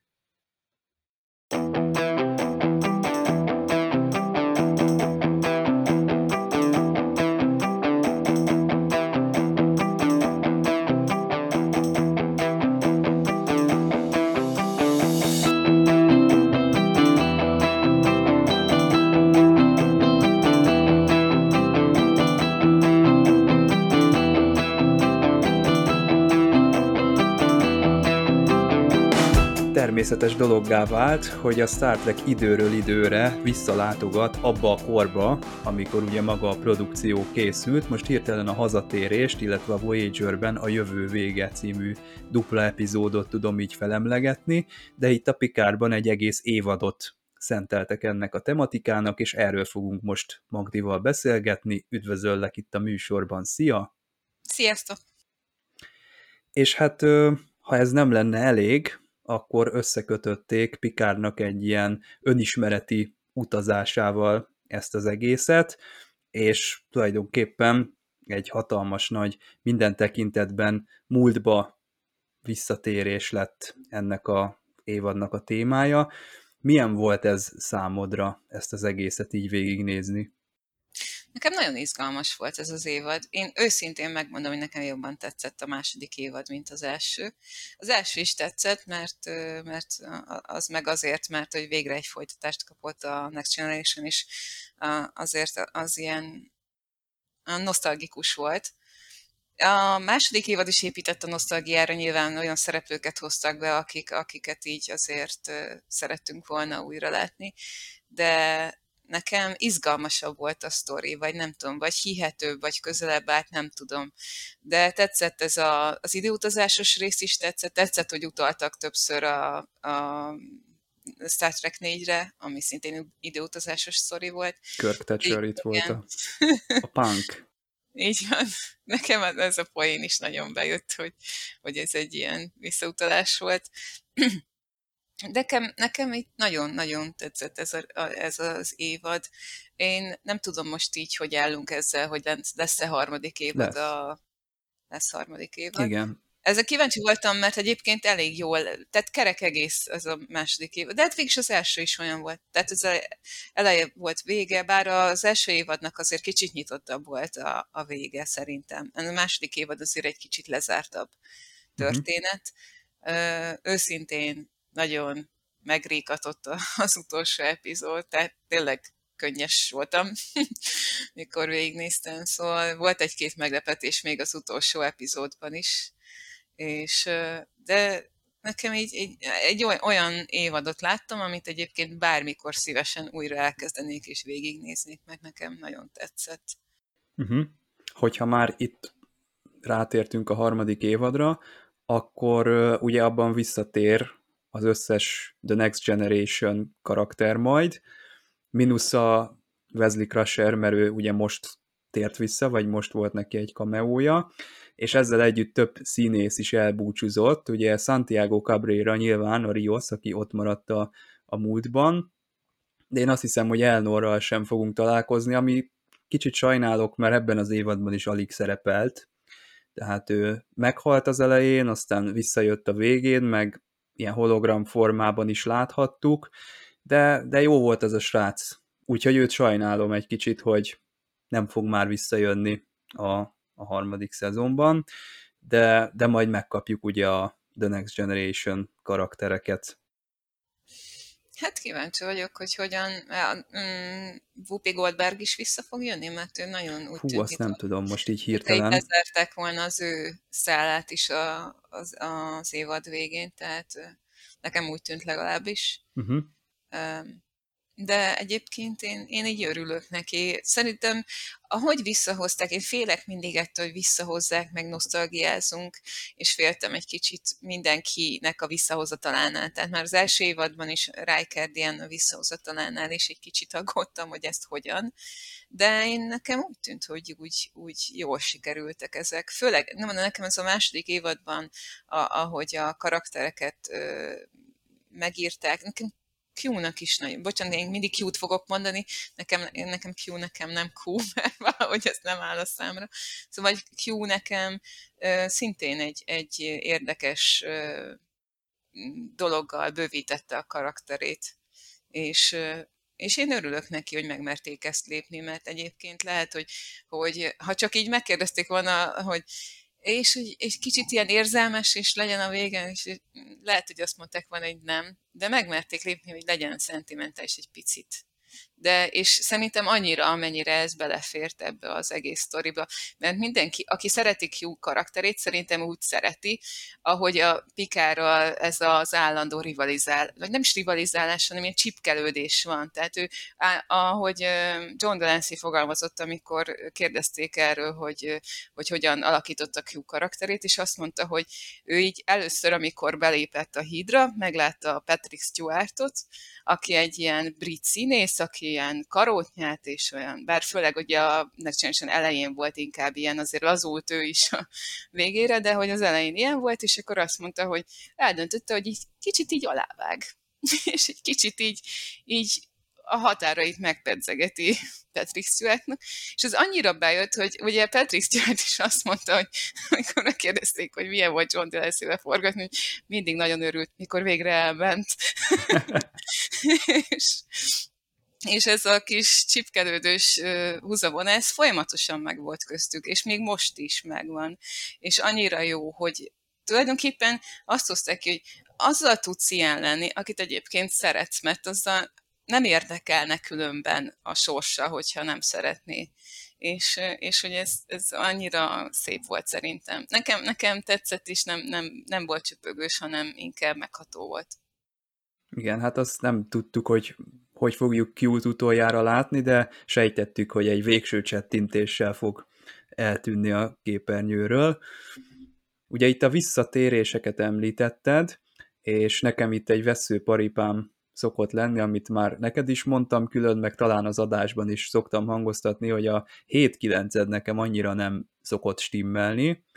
A Jerry Ryan-t látom, és örülök a színésznőnek, hogy van, de valahogy én, én lehet, hogy nála is azt a módszert alkalmaztam volna inkább, hogy egy legyen a színésznő, de valami más karakterben, mint a Brent Spiner mondjuk, mert 7-9-edet nem tudom már felfedezni az ő ebben a stílusban, és nyilván nem azzal van a baj, hogy, hogy ez nem valóságos így, mert eltelt néhány évtized, és de persze biztosan így viselkedne, csak ez a karakter, ez már számomra, ne, tehát ez a fajta 7-9 már nekem nem érdekes, mert abban volt neki a sava borsa, hogy ő, ő neki érdektelen az evés-ivás, a szocializáció, és akkor vele ezeket az ilyen köröket kellett lejátszani, lehet, hogy, hogy valahogy le kellett volna őt hibernálni, és most újra elővenni, és akkor lenne rá indok, hogy még mindig ugye miért ezeket a, ezeket a köröket futjuk,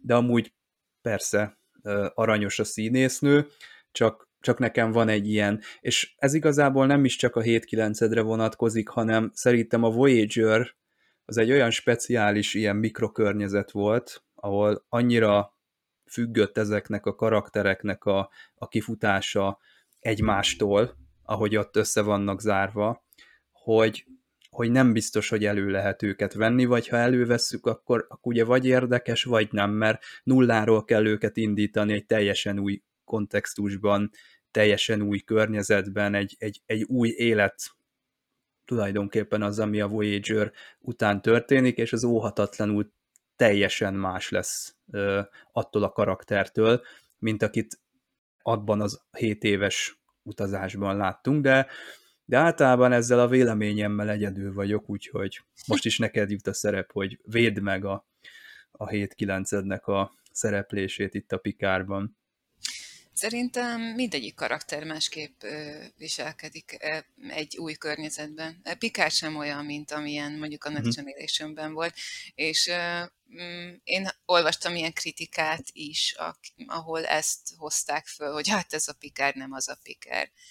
De az csak eltelt közben egy csomó év, és, és, a, és pont az a jó benne, hogy nekem e, e, ez a koncepciója nagyon tetszik a Pikás sorozatnak, hogy azt mondták, hogy jó, ennyit öregedtek a színészek, akkor öregedjenek ennyit a karakterek, és nem azt mondták, hogy akkor innen folytatjuk, ahol, ahol abba maradt, hanem akkor, akkor legyen egy ilyen élettörténete a karakternek is, hogy ami eltelt idő, az alatt ő mennyi mindent változott és, és ezek a változások benne vannak a karakterekben, és ilyen szempontból a 7-9-ben is benne lehet, és, és nagyon tetszett az is, hogy, Na ez hogy, az, hogy lehet, ezt nagyon jól fogalmaztad meg, hogy, hogy lehet, mert a Picardnak kaptunk egy kis flashbackeket is az első évadban, és láttuk, hogy ő hogyan jutott el, meg a főbb töréspontokat láttuk az életében, és lehet, hogy kicsit ez a baj, hogy a 7-9-ednél, ezt viszont nagyon megnézném, mert neki az evolúciója a Voyager-ben is érdekes volt, és már ott is fejlődött, már ott is a hetedik évadban, már a csekotéja randizott a holofedélzeten, most ezt lehet, hogy nem mindenki pozitív példaként fogja értékelni, de azért eljutott ide mégiscsak, és én, én megnéztem volna, hogyha hetesről is mondjuk összeállítanak egy ilyen fejlődést, hogy, hogy miért lett ez a Ranger, mert ez a Ranger is tök jó, csak elsőre nem ő jut róla eszembe, hanem mondjuk a Belana vagy a Csekotély, hogy egy ilyen renegát, rendcsináló, hogyha így semmi alapsztori nincs, csak azt látjuk, hogy ő ez. És, de, de hogyha lett volna egy kis flashback, vagy lett volna egy kis magyarázkodás, akkor lehet, hogy könnyebben bevette volna a gyomrom ezt a részét.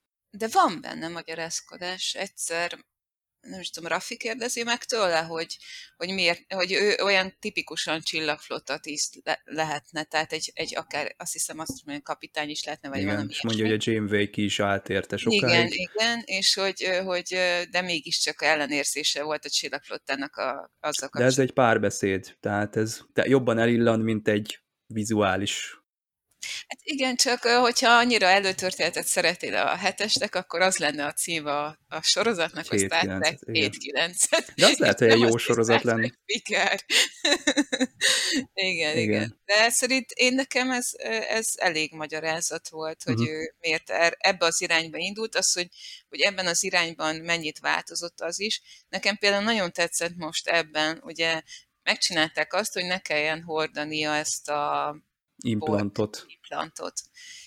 Volt benne egy ilyen, ilyen mondani való is, hogy, hogy ne tagad meg önmagad. Igen. Ez az egész sorozatra, vagy az egész évadra, mintha igaz lenne, hogy ilyen önmagunknak a feltárása.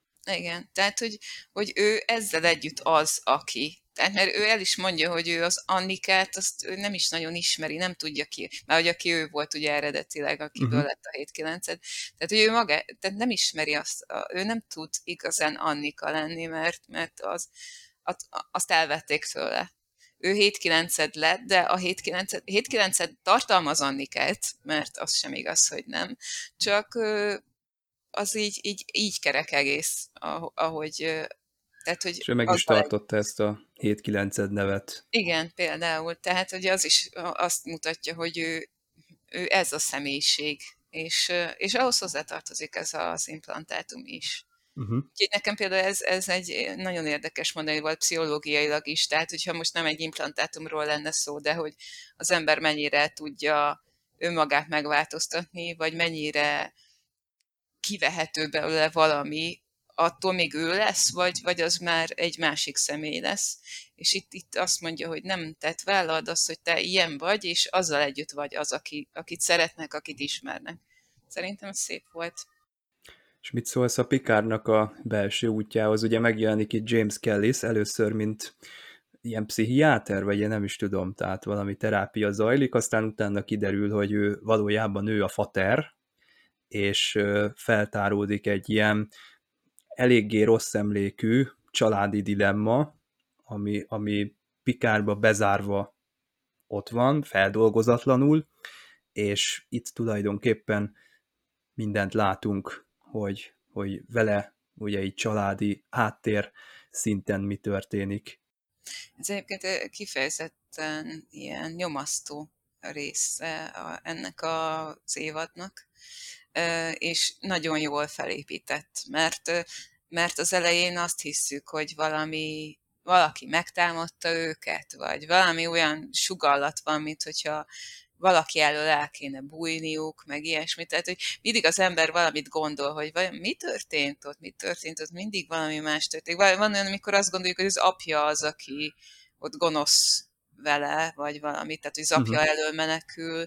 Szóval hogy szerintem nagyon, nagyon jól felépített ez a háttértörténet, és az, hogy nem tudjuk a végéig kitalálni, hogy mégis mi, a, mi a, a, az, amire ki fog futni ez az egész. És, és hogy ez is olyan tehát nagyon szépen pszichológiailag van építve, mert amikor az ember így megpróbál ilyen gyerekkori dolgokat visszafejteni, mondjuk egy pszichológusnál, az is ugyanígy működik, mint ahogy itt a Pikárban, hogy vannak ilyen emlékképek, vannak elnyomott dolgok, amiket ugye az ember nem nagyon akar rá látni. Lent van a pincébe, meg be van zárva egy szobába. Így van, így van. És, és hogy a, és amikor így előjön, ak- akkor se biztos, hogy azonnal tud vele valamit kezdeni, hanem akkor csak így ott van, és akkor most akkor mi legyen? Jó, ez történt, de most ezzel én mit tudok kezdeni, és ettől lettem az, aki vagyok, de, de, de ezt nem véletlenül nyomtam el eddig. És akkor ez erre is ad egy ilyen, ilyen jó lezárás. Szerintem na, ez nagyon-nagyon jól van felépítve, és nekem tetszik, mert mert ennek, ennek a sorozatnak az a címe, hogy Star Trek Picard, és Picardról tudunk meg egy csomó dolgot, amit egyébként a Next Generation alatt azért nem tudtunk meg. Ennyire nem volt a karakternek így háttere építve. Itt meg az, itt, itt erre mentek rá, van egy csomó időre, hogy ezt így felépítsék, és lehetőség arra, hogy ezt a karaktert egy kicsit így szélesítsék a, a hátterét, és, és jobban megismerjük azt, hogy mitől lett olyan, amilyen. És nekem alá támasztja ezt, hogy e, igen, ezért lett Picard ilyen, amilyen, amilyennek megismertük. És hát itt van a Borg szál ebben a történetben. Azt hiszem, hogy az Elizon Pill Dr. Jurati sem fog visszatérni a harmadik évadban. Itt volt neki egy érdekes átalakulása, hogyha lehet így mondani. Hát lehet szerintem, mert egészen más személyiség lett a, a végén, és a Borg is egy egészen más dologgá fejlődött, mint ahonnan indult.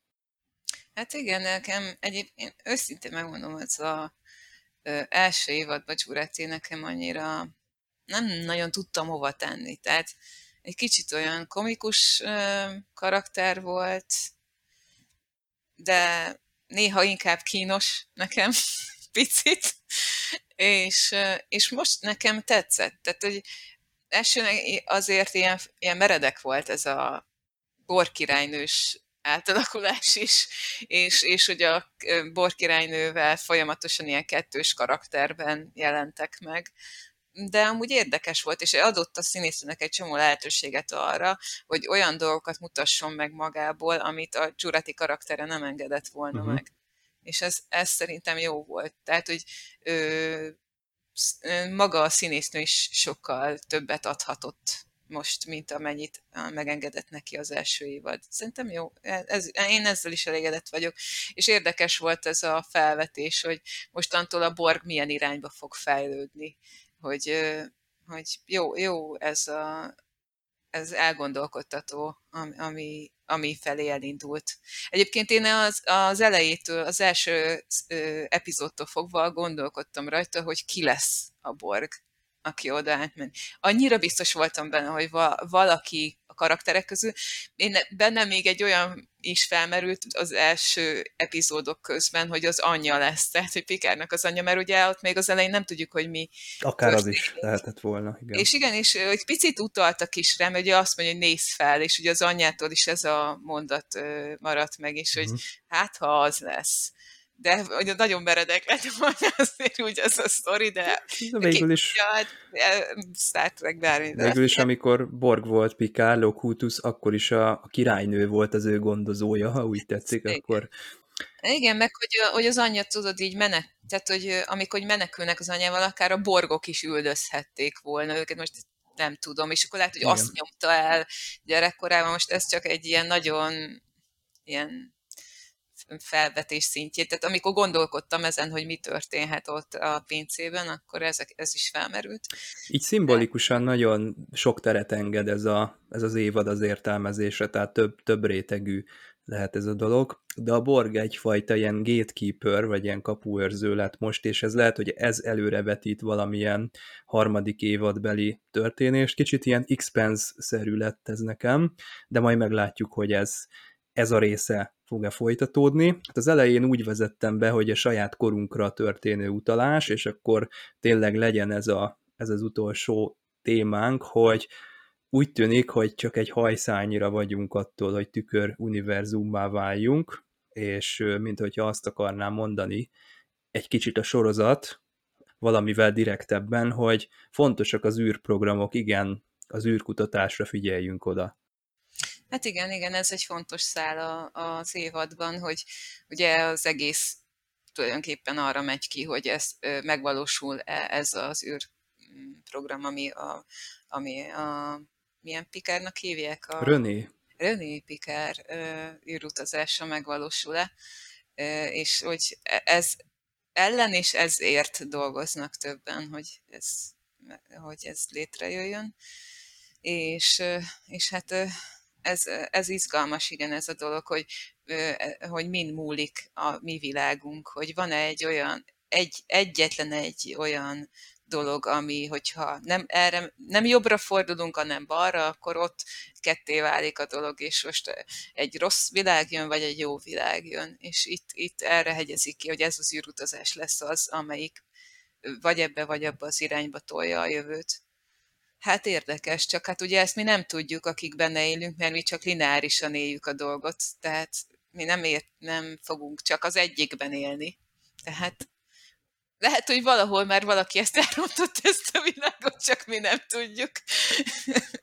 Nagyon gyanús ez a 2020-2021 és a történései, hogy valakit nem engedtek utazni, én úgy érzem.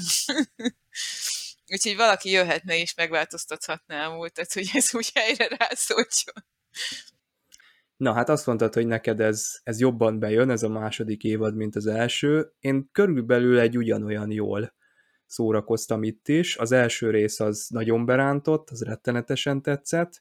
A második rész az addig tetszett, amíg a Q ott volt az elején, az rettenetesen jó volt az ő belépője, és az ő párbeszédei. Egyébként Pikárral is nagyon jók a szövegek, meg bárkivel beszélget a Q, kicsit ilyen melankolikus arc lett ez a John Delancey ebben a haldokló Q szerepben, de, de nagyon jó, ahogy, ahogyan ő, ő kommunikál, akár Brent Spinerrel is, hát Brent Spinerről külön műsort lehetne csinálni, csak ebből az évadból az is, az is rettenetesen jó volt, hogy megint egy szung, és elővette ugye a Khan projektet a fiókból, ezen a... viccelődtünk, hogy lehetne egy olyan sorozat, hogy Star Trek Sungs.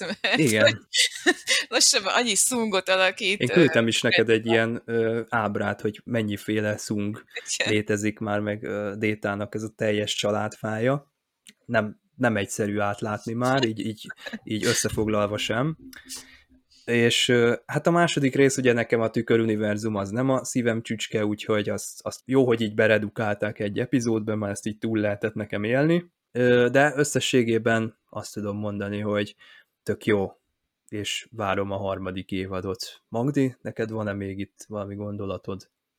Hát én, én meg nagyon örültem, hogy Westy Crashert visszahozták nekem az is megható volt az a jelenet, és én, én soha nem értettem, megmondom őszintén, hogy miért nem szeretik a Wesley Crashert. Mert én nekem egyébként így magával a karakterével nem volt bajom. Ő egy, egy kis fiatal gyerek volt, amikor elkezdődött a Next Generation, viselkedett úgy, ahogy viselkedett, gyerekként viselkedett, és a karakter egyébként meg ilyen kis zsenikölyökre volt megírva, és nem, nem értem, hogy egyébként miért, miért volt ez a hogy, hogy a rajongók annyira támadták ezt a karaktert. Én, én egy kis irítséget érzek benne, mert én például gyerekként mindig szerettem volna Wesley Crusher helyében lenni, én imádtam volna ezt a helyzetet, és én az előadásaimban azt szoktam elmondani, hogy egyébként aki támadja a Wesley Crushernek a karakterét, az azon gondolkodjon el, hogy Gene Roddenberry teljes neve Eugene Wesley Roddenberry, és szerintem nem véletlen volt ez a keresztnévválasztás, én azt gondolom, hogy egy kicsit be ő saját magát rakta bele, már a gyerekkori tehát én ezt mondom, hogy én, én szeretem, és ezt, én örülök neki, hogy rehabilitálták ezt a karakterét, és én egyébként ezt vártam már régen, hogy hát Wesley-t bármikor vissza lehet hozni, hiszen úgy, úgy lett, lépett ki a Next hogy tulajdonképpen bármikor visszahozható.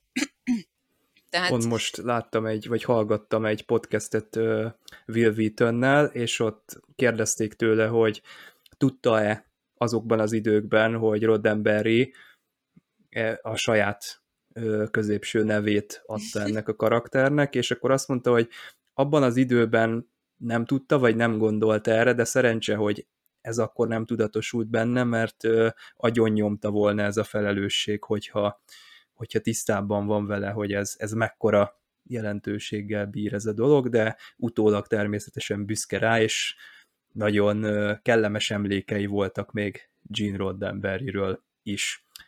Na, hát akkor jövő héten újra találkozunk. Egy újabb, új nemzedék epizód lesz terítéken. Magdi, köszönöm szépen, hogy jöttél. Én is köszönöm, sziasztok! Kedves nézőknek köszönöm a figyelmet, sziasztok!